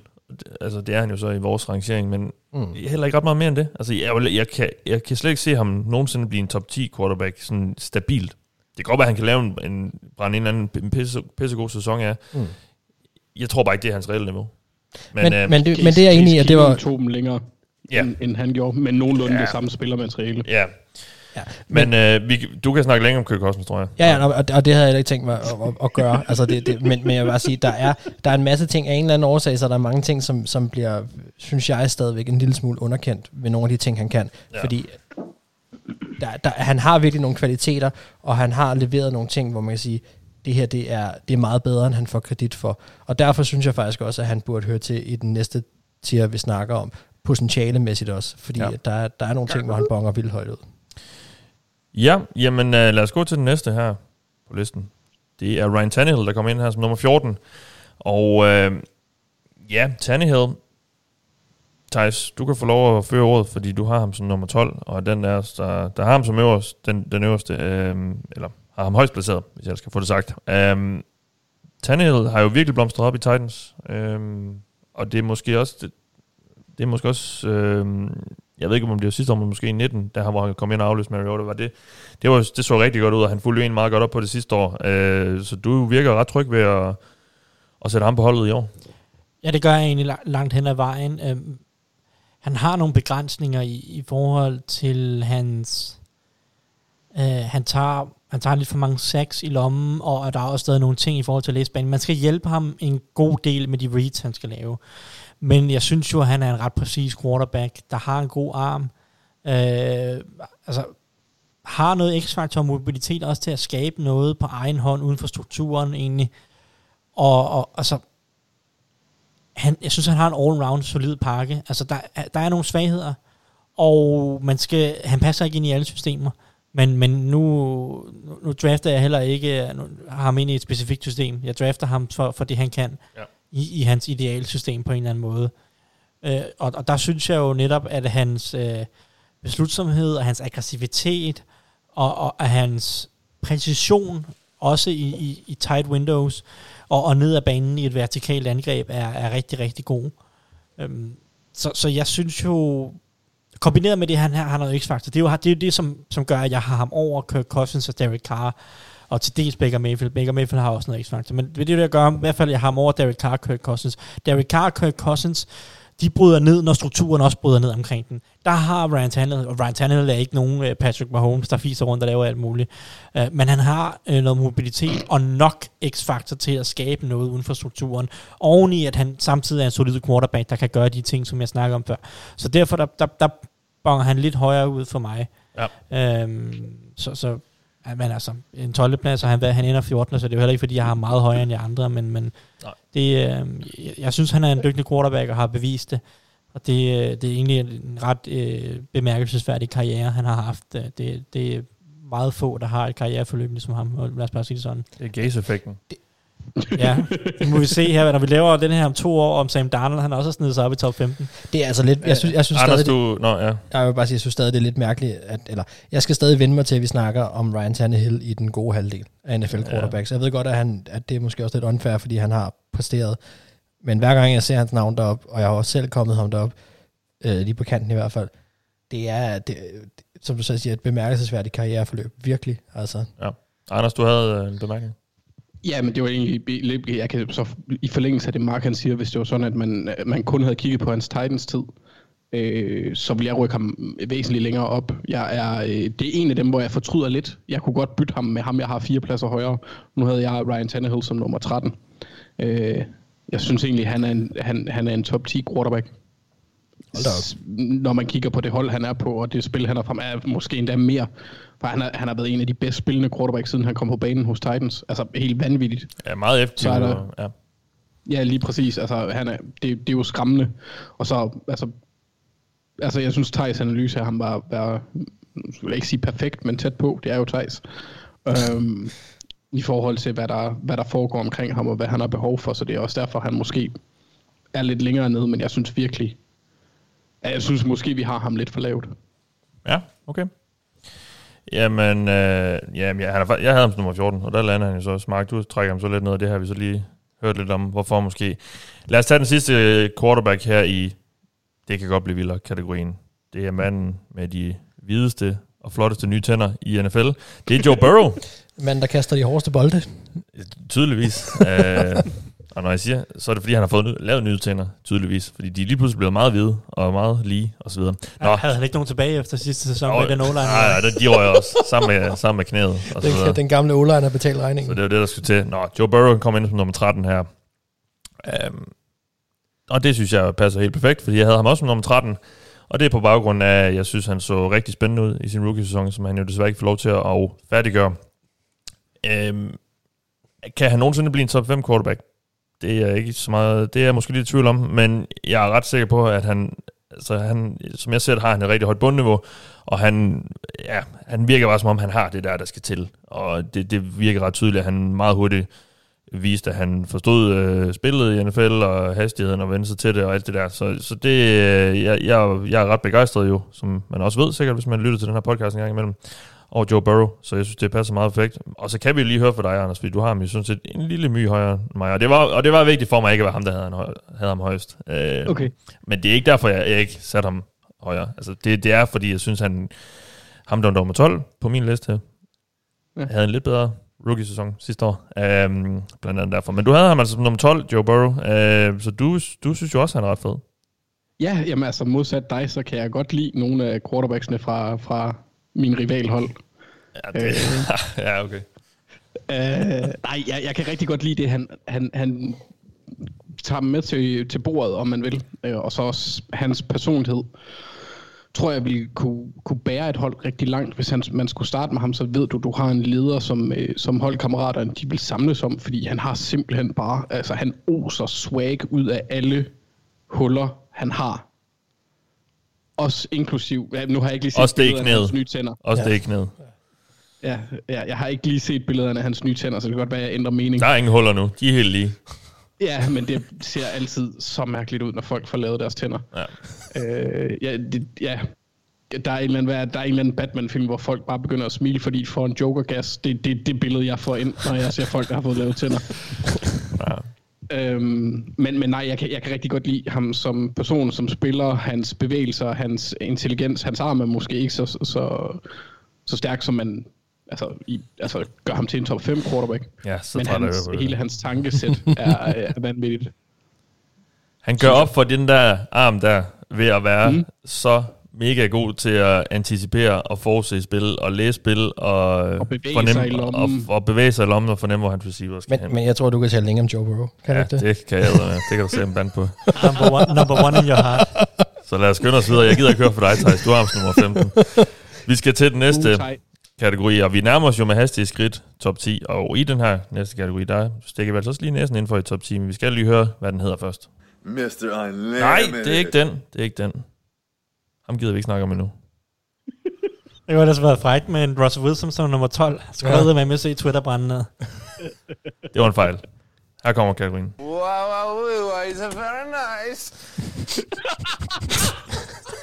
Fordi de her quarterbacks, de er faktisk ret nice. Og den første, vi skal til, det er nummer 12 på listen. Det er Matthew Stafford. Den nye Rams quarterback, som vi alle sammen har lige uden for top 10. Jeg har ham som nummer 11, det har du også, Thijs. Mark, du har ham som nummer 12, og Anders har ham som nummer 14. Men han ender altså på en samlet 12. plads her, Stafford, og jeg ved ikke, altså Thijs, hvad skal vi sige om Stafford? Altså, det er jo rigtig spændende nu, hvad han kan under McVay, men det er jo ikke det, vi vurderer ham på her som sådan. Altså, det er jo baseret på hans tid i Lions, og hvad vi forventer, han stadig kan i NFL. Jamen, men der har du ham så også lige på kanten af at være en top 10 quarterback. Jamen Stafford er jo egentlig en mand, som har ubegrænset potentiale. Altså fysisk i forhold til... Der er jo ikke det spil, som Stafford egentlig kan lave. Selvfølgelig er der nogle quarterbacks, der er endnu mere mobile end ham, men mobiliteten er ikke et problem for ham. Han har en kanonarm, han har god præcision, han har x-faktor til at skabe noget, måske lidt mindre nu, end han havde for 5 år siden, hvor han kunne have nogle ret vilde spil. Altså, der er jo egentlig ikke nogen facetter af spillet, som Stafford mangler. Altså, han mangler ikke noget mobilitet, han mangler ikke poise under pres og så videre. Det er ligesom om, at det bare mangler, og for det hele falder i hak, så de der sidste 5% kommer ud af det, ikke? Så han bliver den der top 5 quarterback, som han jo egentlig har potentiale til, fordi vi har ikke set det falde i hak hos Lions endnu. Om det så er ham, der bare af en eller anden grund lige mangler de der 5% sådan naturligt flair til at få det få det hele derop, eller om det er fordi Lions bare har haft så dårlige trænere og hold omkring ham, at han bare aldrig rigtig har kunnet altså sådan blomstre op og vise det der sådan helt tårnhøje niveau. Det er jo så det, vi håber på at finde ud af her hos Rams, hvor han i hvert fald har en trænerstab og nogle våben, som vi må antage må være bedre, end det han nærmest nogensinde har haft hos Lions. Så Stafford er jo en rigtig, rigtig dygtig quarterback på mange parametre, men vi mangler også at se det sidste.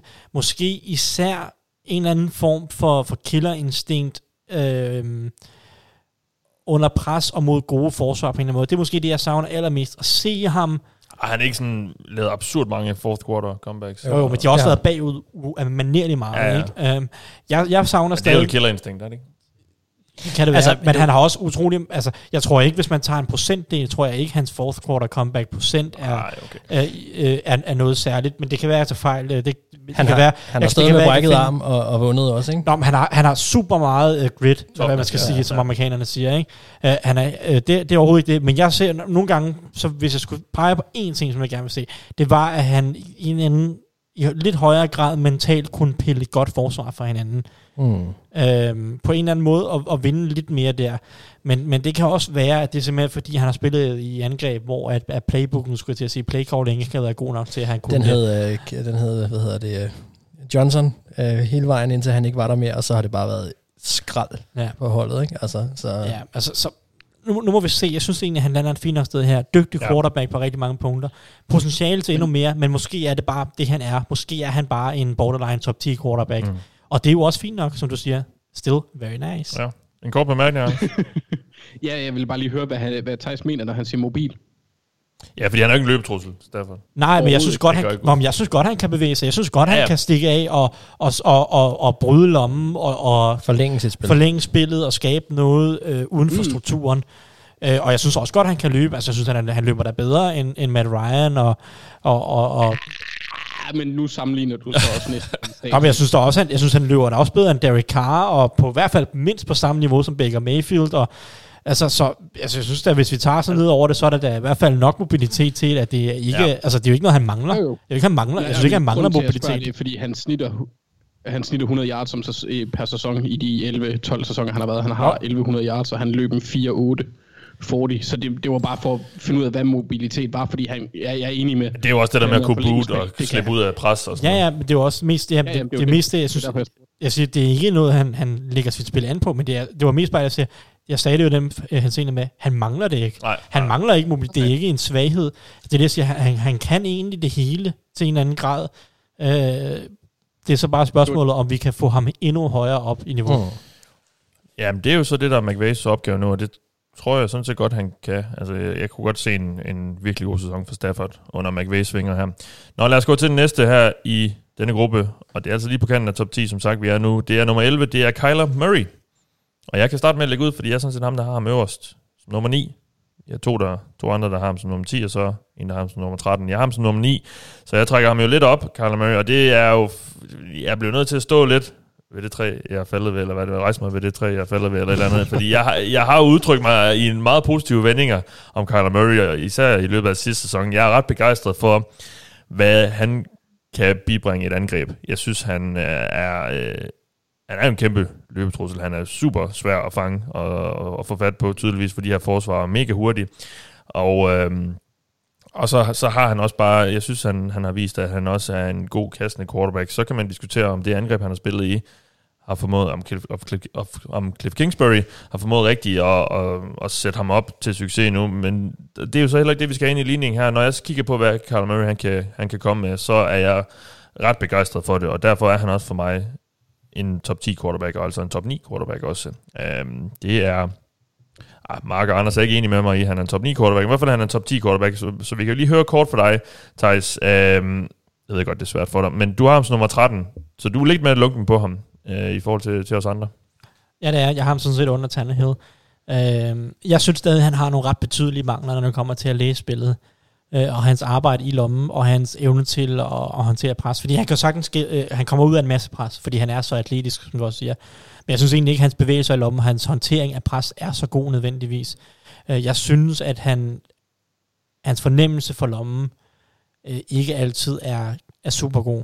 Og jeg synes, altså, at han hjælper ikke altid sin O-line, så så meget, som han burde på en eller anden måde.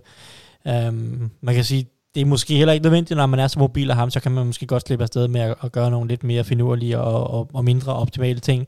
Men jeg synes stadig mest af alt, at der er et stykke vej mentalt. Og måske er det systemet, som gør, at det hele er lidt svært nogle gange, men jeg synes stadig ikke, han læser banen super godt. Jeg synes stadig, at han, især midten af banen, altså de kastede næsten ikke ind over midten af banen sidste år. Og det ved jeg godt, det er noget med systemet at gøre, og det er ret typisk for sådan nogle af de her college-like systemer, men jeg synes ikke, at han ser banen så godt. Jeg synes, der er et stykke vej at forbedre sig der. Ja. Så der, jeg bliver nødt til at sende ham ind ned som 13'er. Og det, ja. Det, sådan er det. Jamen, det kan jeg godt følge dig selvfølgelig. Altså, jeg tror, der hvor jeg ligesom, da jeg sad og forestillede mig dem, der er i det her leje, og nu har jeg en lige efter ham, som I andre har noget over, Kyler Murray. Men der, jeg sad og kiggede på netop det her med, som jo lidt er en del af præmissen, hvis jeg skulle starte hold fra bunden, altså hvis jeg skulle, som det allerførste, vælge mig en quarterback, så ender han ret højt på listen. Altså, så er han som kan gå hele vejen så er han i mine øjne nummer 9 på listen, hvis jeg skulle have en quarterback, der i år kunne vinde mig Super Bowl. Så det er jo lidt det, jeg havde i tanken, netop fordi det, han kan komme med også som en løbetrussel. Nå, lad os da holde på top 10, og der skal vi til den yngste spiller i top 10.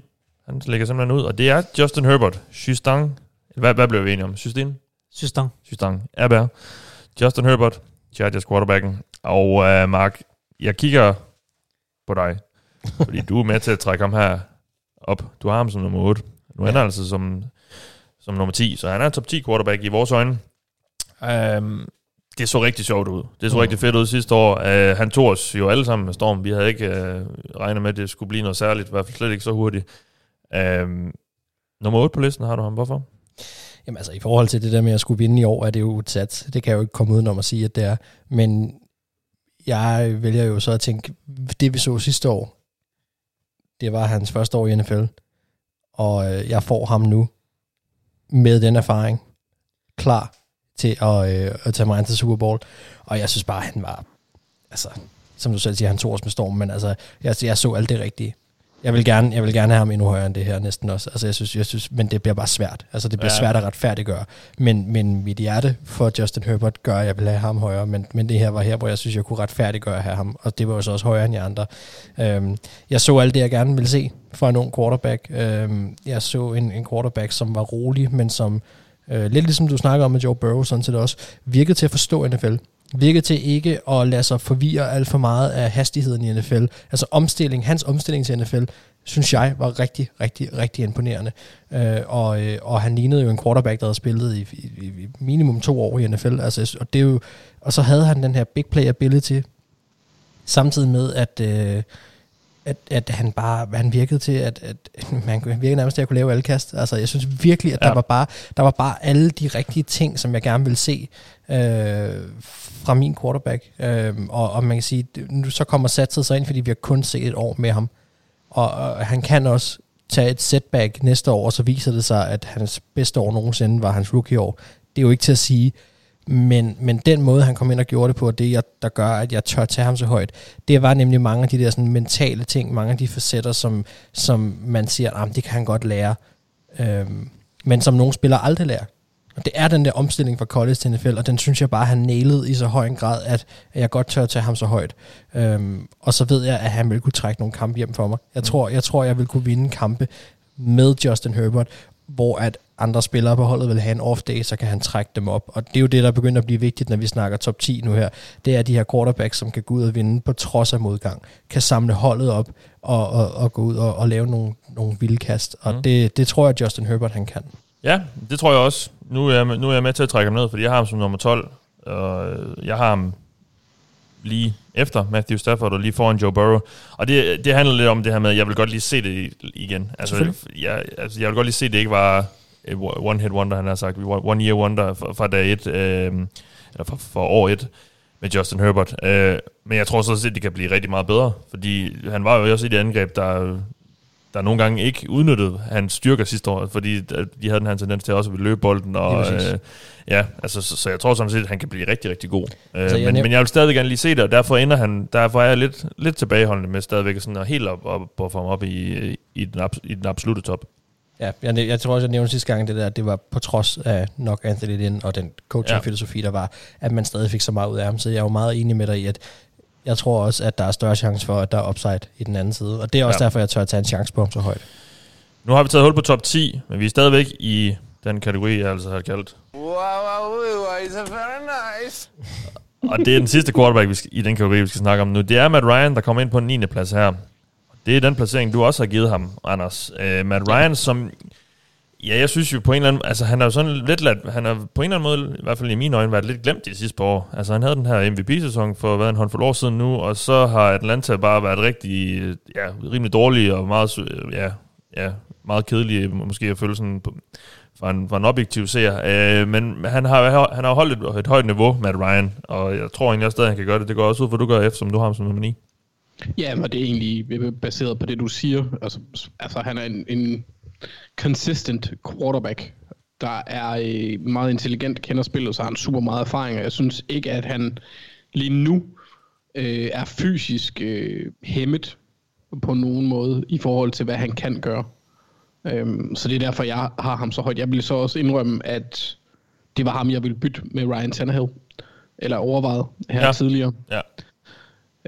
Men altså, jeg synes, at han er han er lidt en undervurderet quarterback, fordi han, han får måske ikke den kredit, han burde få, fordi han er, altså, ikke, jeg ved ikke hvorfor, men han har præsteret hvert år, synes jeg, more or less. Det er jo ikke hans skyld, at forsvaret er elendigt. Han er ikke, jeg er meget enig med dig. Jeg tror, at grunden til, at han desværre er blevet undervurderet lidt, det er, at han ikke er en særlig flashy quarterback. Nej, det er det. Han er meget stationær, og han er meget traditionel, og det er ikke noget, der sælger billetter på den måde. Nej, så er der kommet nogen i ligaen, som bare har vist nogle helt vilde ting. Ja, lige præcis. Ja. Men jeg er meget enig med det, Anders siger, så det var ikke for at afbryde. Han er super lev på steg, også som person. Ja, han er bare den virkelig gode strøn, så vil jeg så sige. Ja, lige præcis. Absolut intet galt. Måske også lidt bacon on top. Ja. Men han er bare ikke særlig interessant at kigge på. Nej, og champignon, de er væk nu, hvor Julio, han ikke er der med. En lun Matt Ryan, det er til jul. Ja, det er dejligt. Det var altså Matt Ryan på den 9. plads. Lun Matty Ice. Ja, det vil sige. Ja, det er rigtigt. Nu skal vi for alvor på toppen. Og vi skal til en ny kategori. Den her lydbid, den er ikke sådan mega sjov, men den beskriver meget godt, synes jeg, hvad de her situationer, eller hvordan vi måske ser de her quarterbacks. Det er nogle quarterbacks, der er meget tæt på at være rigtig gode, og nogle af dem har også været det. Okay, så er der en, der er i hvert fald en, der lige skal justeres. Ja, sådan for de flestes vedkommende. Vi starter med 2 på 7. pladsen, og den ene, det er Josh Allen, og den anden, det er... Big Truss. Woo, woo. Lamar Jackson. In the flesh. Yes, sir. El Freaky. Præcis. Lamar Jackson og Josh Allen deler altså 7. pladsen her, og Josh Allen tager jo det her vilde spring. Går ud fra, hvis vi har lavet listen sidste år op, fordi det så rigtig, rigtig spændende ud sidste år, og nu skal vi jo snakke om Lamar Jackson, men vi skal også høre fra dig, Anders, omkring Josh Allen, fordi du har ham sådan set som en top 5 quarterback, du har ham som nummer 5, det skal vi lige høre lidt om. Nå, men det er egentlig, hvis han kan fortsætte. Nu er det jo vanvittigt.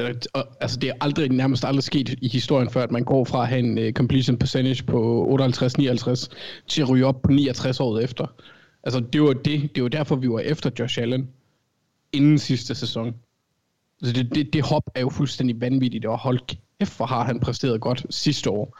Og med de værktøjer, han har, med den helt absurde arm, han har, og samtidig er han hypermobil.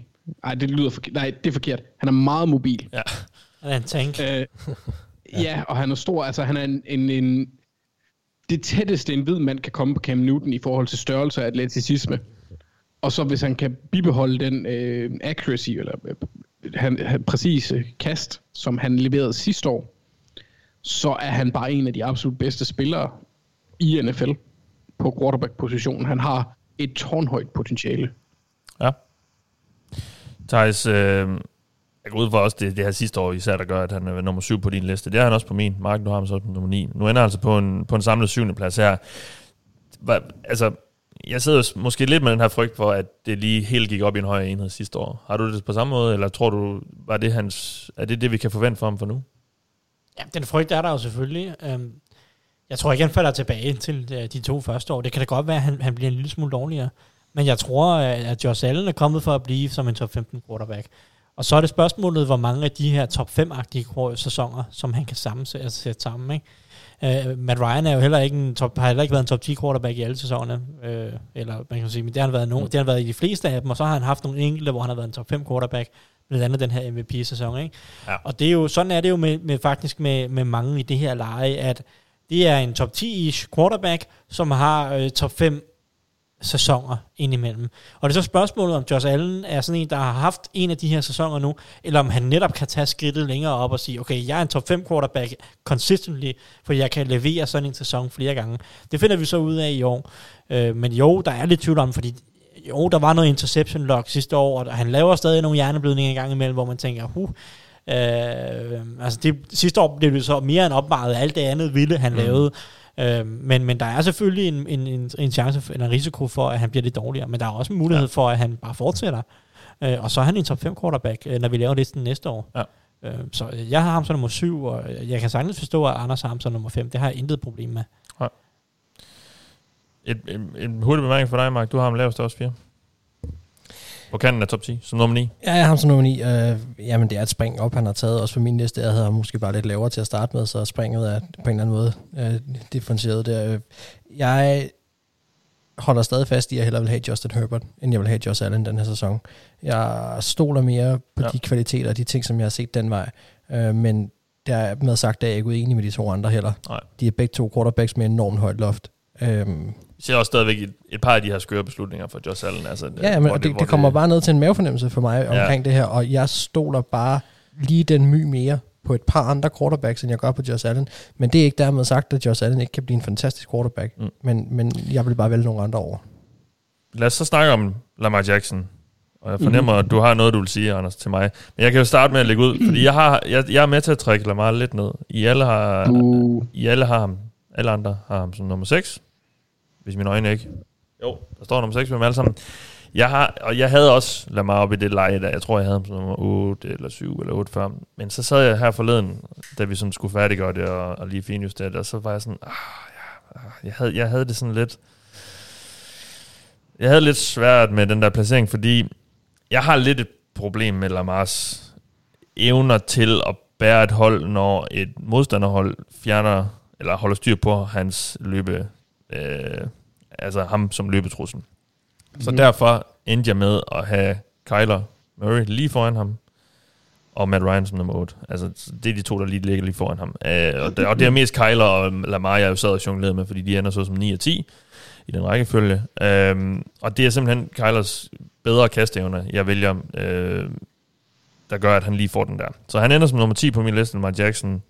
Fordi jeg synes, jeg mangler stadigvæk lidt at se det fra ham, at han kan bære et hold, når han ikke får lov til at løbe om hjørner med alle hans modstandere.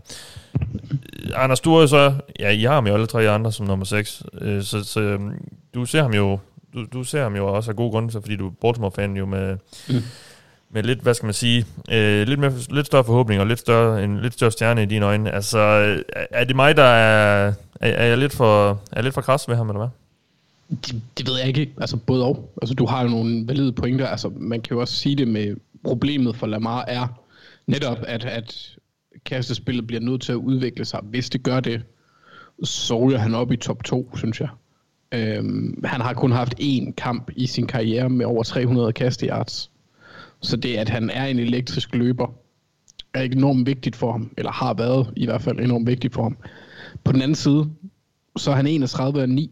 I de 40 kampe, han har startet, inklusiv playoffs. Wins, det er ikke en QB-stat. Hvad? Nej, det er ikke en QB-stat.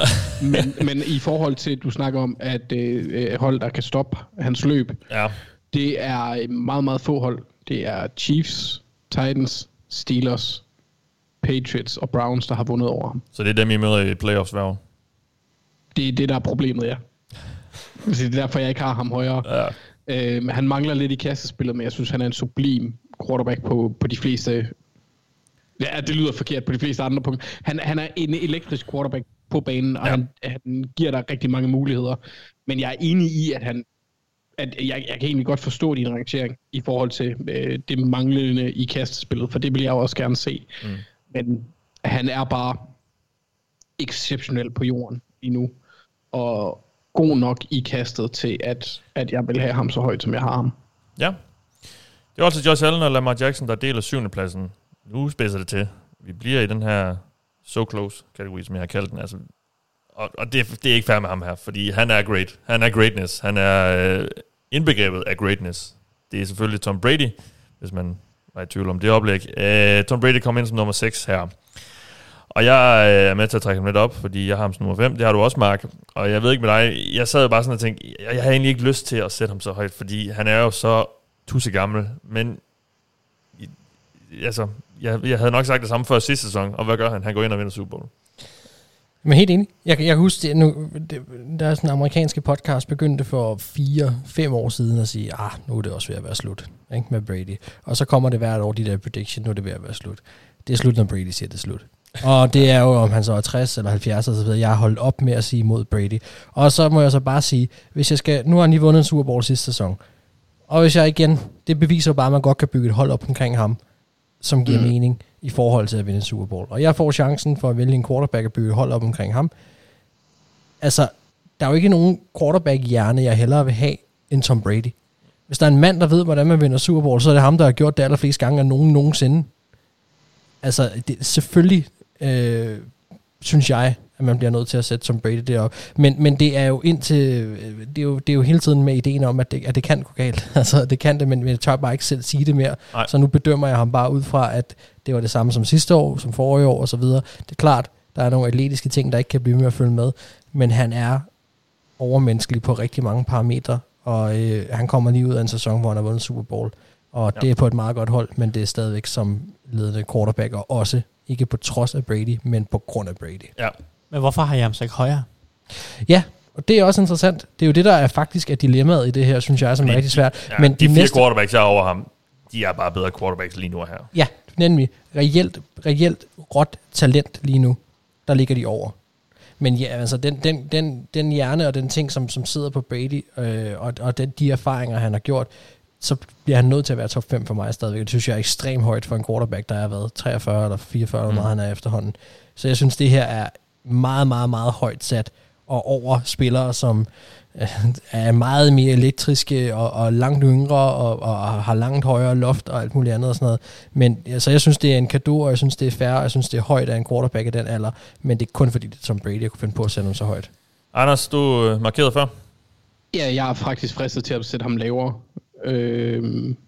Du har ham som nummer 8. Ja. Jeg har ham som nummer 8, men hvis du ud fra præmissen om, at jeg skal starte et hold i år, han er kommet ind på et Tampa-hold, der er loaded, og var loaded, der havde et insane forsvar, havde våben over det hele, havde en god offensiv linje, fine running backs. Man kunne ikke placere en spiller i en bedre position i forhold til, hvad han kan, end den han kom ind i. Jeg vil være lidt mere betænkelig og skulle starte from scratch, og så vil jeg sammenligne det med året før, han tog afsted fra Patriots. Mm. Og hvis omstændighederne ikke er rigtig gode, så tror jeg ikke, at han kan tage dig. Altså, så tror jeg, at 2019 Patriots, det er det, vi får. Ja, okay. Vil du sige noget, Thijs, til Brady?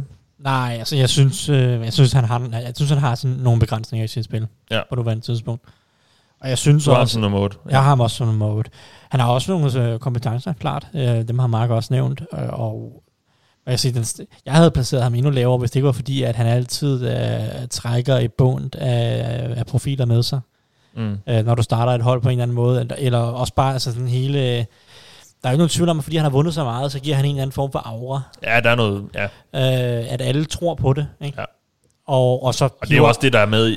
Det er også det, jeg har fordi, i min ligning. Altså. Mm. Fordi jeg synes jo, han har sådan nogle begrænsninger til spil, og jeg synes også, at han... Ja, helt klart. Jeg synes, hvis jeg skal være fræk også, så synes jeg, han blev borget igennem slutspillet også i år.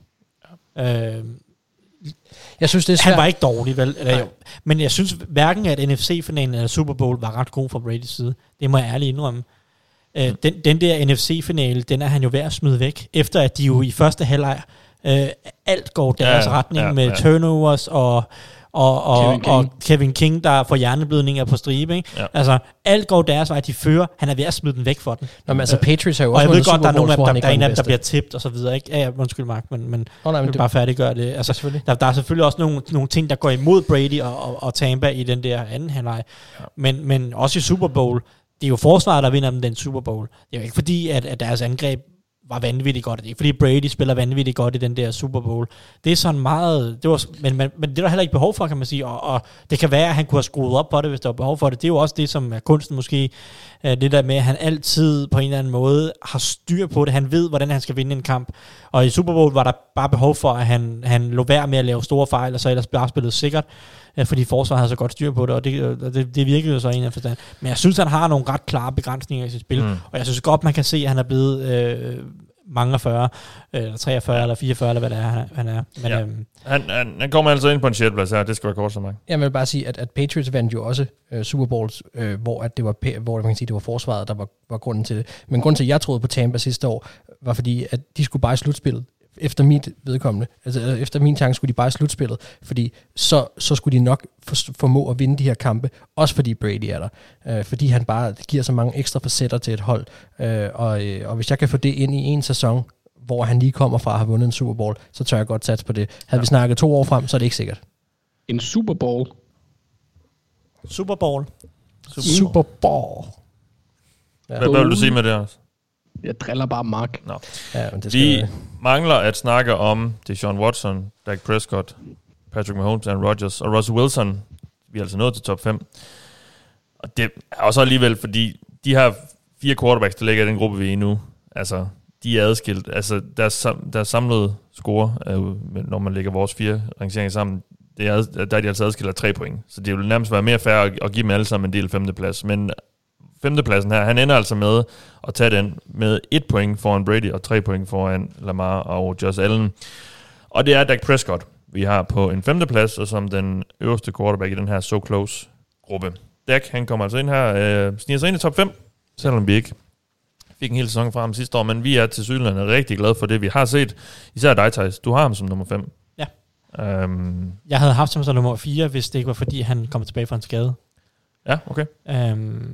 Jeg synes, han er en god quarterback. Hele vejen rundt. Læser vandet godt. Mobil. X-faktor kan skabe noget. Relativt præcis. Der er ikke den del af spillet, hvor jeg synes, Dak egentlig mangler noget. Jeg synes også, han er clutch. Jeg synes også, han er rolig. Jeg synes også, han er leder. Både på og uden for banen. Hvad han mangler er på en eller anden måde holdet omkring sig, føler jeg.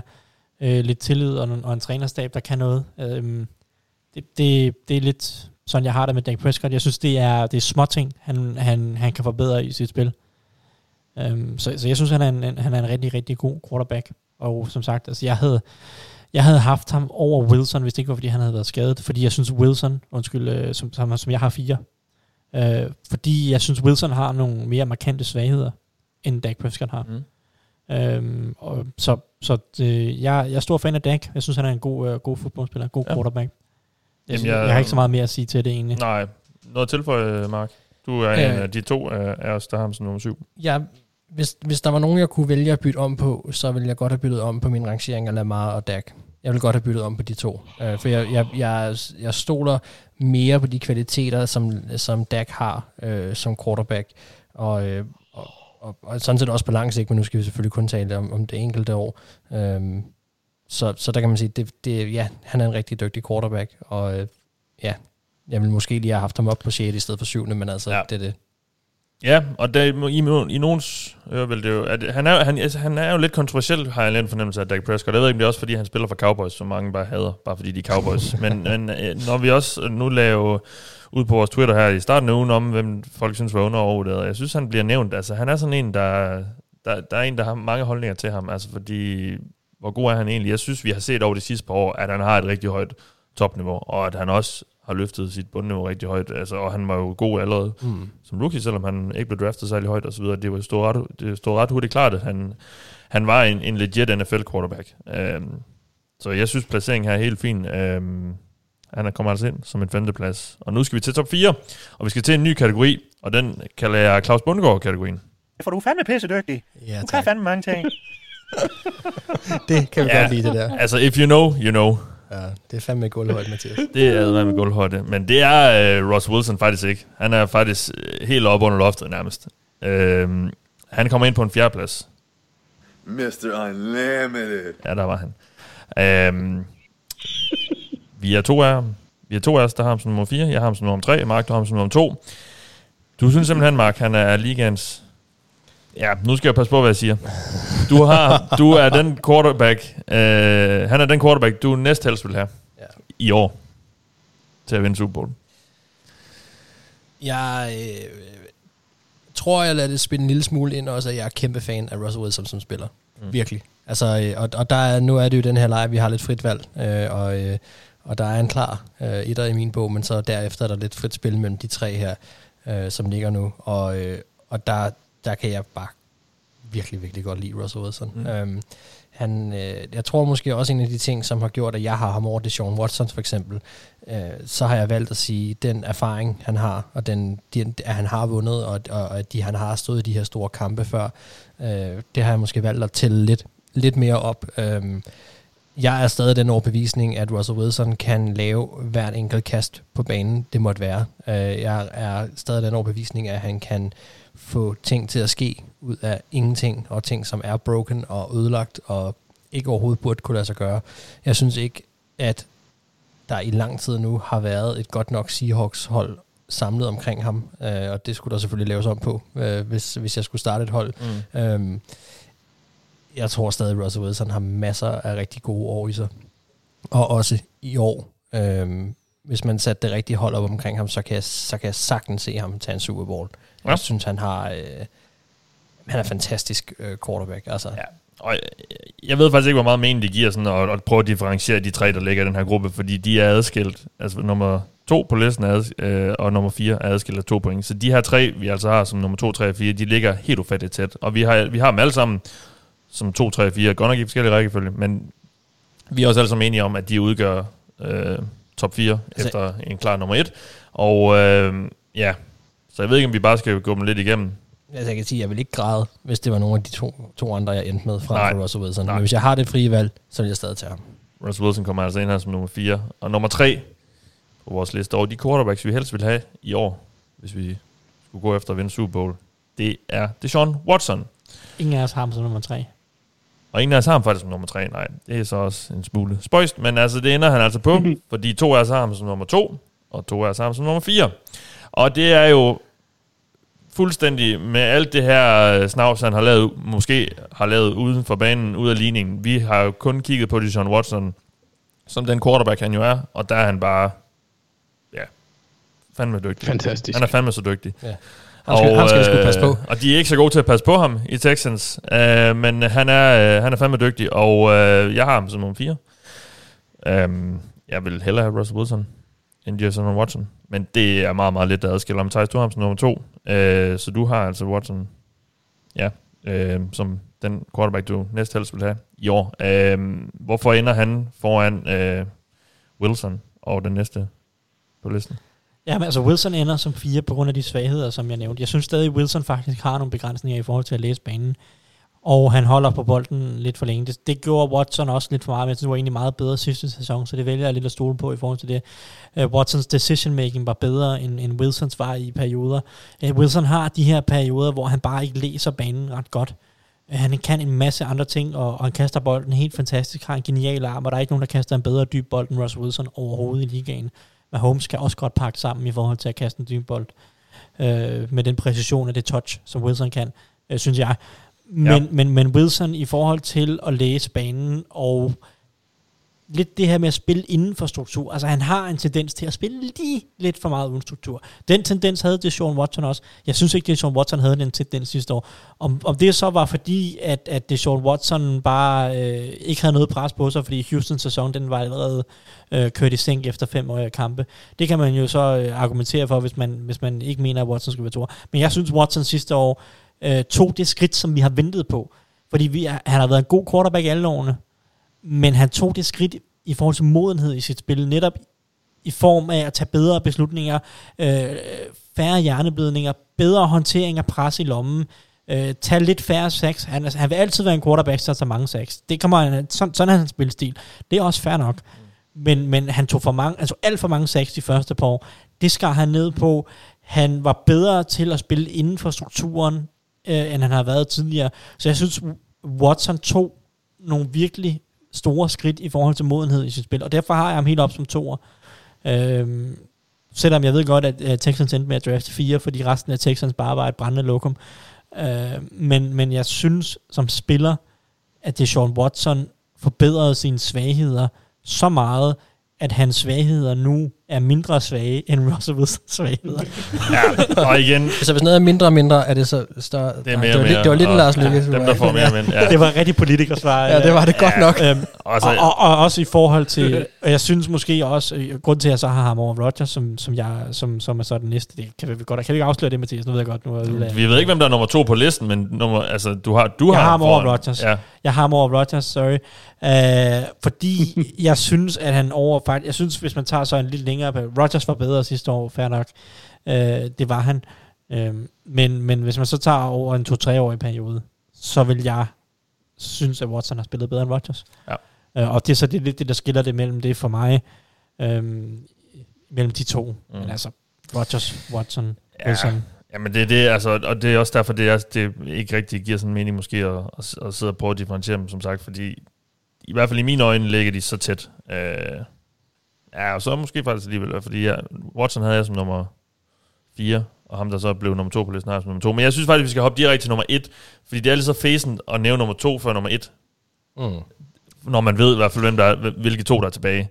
Og ham der er nummer 1, han er ubestridt nummer 1, og så kan I nok allerede nu ud, fordi Thijs sagde, hvem han havde. Jordan Love. Ja. Ham her, vi skal snakke om nu, han er nummer 1 across the board. Han er simpelthen den eneste, vi er fuldstændig enige om, og så tager han toppositionen. Han er... Ja, han er gold. Han er the gold standard i NFL. Det var meget kort lydklip, det der. Jeg havde forventet, den prøvede ud i sådan længere sådan fanfare. Ja, jeg har måske også fået klippet lidt for kort, kan jeg godt høre. Always believe in your soul. Præcis. Patrick Mahomes. Jeg kan ikke huske, om jeg har sagt navnet. Det har jeg så nu. Patrick Mahomes er nummer 1 på vores liste over de quarterbacks, vi helst vil have i år. Og det er vi... Og altid. Og altid. Ja. Og også de næste 5 år, og også de næste 10 år. Jeg vil også have ham for 10 år siden. For mit... Ja. Bare giv mig ham. Vi er alle sammen enige om, han er nummer 1. Og det gør selvfølgelig Aaron Rodgers til nummer 2. Og det er jo ikke engang tæt. Altså... Mahomes' samlede score bliver 4, fordi vi alle sammen giver ham 1. Rodgers samlede score bliver 11. Altså, han er i en gruppe, i en tier for sig selv, Patrick Mahomes. Jamen, giver det overhovedet mening at sidde og forklare for. Det tror jeg ikke. Vi kan snakke lidt om, hvor meget forskel der er i jeres øjne på ham og Rodgers. Det er der så lidt, fordi jeg er den eneste, der har Rodgers som nummer 2. Og alle jer andre har ham som nummer 3. Han ender så, som sagt, på en samlet anden plads, og jeg går ud fra, at de... i hvert fald ikke i forhold til de to, var så meget i tvivl. Altså, nu placerer vi dem i forskellige grupper her, Anders. Er Mahomes også i en gruppe for sig, i dine øjne? Ja, han er i den gruppering, jeg kalder træls. Ja. Som Ravens fan. Ja. Og Broncos, Raiders og Chargers. Han gør mig deprimeret hvert år. Ja. Fordi han er simpelthen bare smadrer alt. Altså, jeg har jo nu lavet de der 4 tiers, fordi jeg blev nødt til at kalde tier 1 med lidt hjælp. Fordi han jo tydeligvis i Super Bowl, han kan ikke gøre alt selv. Det er amerikansk fodbold er trods alt for meget et holdspil. Ja. Men han er det tætteste på, du kommer, og han spillede jo også som, altså jeg vil ikke sige lyn og torden, men hold kæft, han lavede nogle vilde spil i den Super Bowl også, hvor altså, han var simpelthen, jeg synes han er for vild, altså jeg synes ikke vi har set noget i den tid, jeg har set, set NFL, hvilket er 21 år efterhånden, har jeg ikke set noget lignende udover. At man skal sige, det tætteste på, det er Rodgers, når han er på sit A-niveau. Men Patrick Mahomes, han er simpelthen, han er exceptionel. Han passer på et generationelt talent og udlever det. Det er meget sjældent, at man husker highlights af ting, der ikke blev til noget. Sådan har jeg det med hele den Super Bowl der. Jeg kan se Mahomes ligge vandret i luften, med bolde, der flyver til højre og venstre, som bare ikke bliver grebet, men i mit hoved er det nærmest ligegyldigt, fordi han har lavet spillet. Ja. Det er selvfølgelig ikke for Chiefs-fans, men ja. Nej, og nu havde jeg jo så, jeg havde Mahomes som nummer 1 og Rodgers som nummer 2, men jeg var slet ikke i tvivl om, at altså, Mahomes skulle være nummer 1. Og jeg kan heller ikke forestille mig, at I andre havde, nu havde du så Wilson som nummer 2, men var du overhovedet i tvivl om det skulle være... Nej, overhovedet ikke. Altså, jeg synes, det er fint, du har delt dem op i de her tiers. Jeg er alligevel en lille smule fristet til at sige også, at jeg tror, at det er på karrieremæssigt og på den lange bane, der Mahomes kommer til virkelig at adskille sig. Han er tættere på de tre andre lige nu, hvis det bare er fra det her år, ja, okay. Men han vil på sigt skille sig mere fra dem, så jeg tror, at det her vil være et mere retvisende billede, for jeg vil ikke være ked af at have Aaron Rodgers i år. Nej. Han vil kunne trække mig i Super Bowl, ligesom Mahomes ville kunne, og også lave hero plays på samme måde, men jeg tror, når deres karriere er slut på hver deres måde, så tror jeg, at Mahomes vil have adskilt sig på den måde, som vi ser på det nu.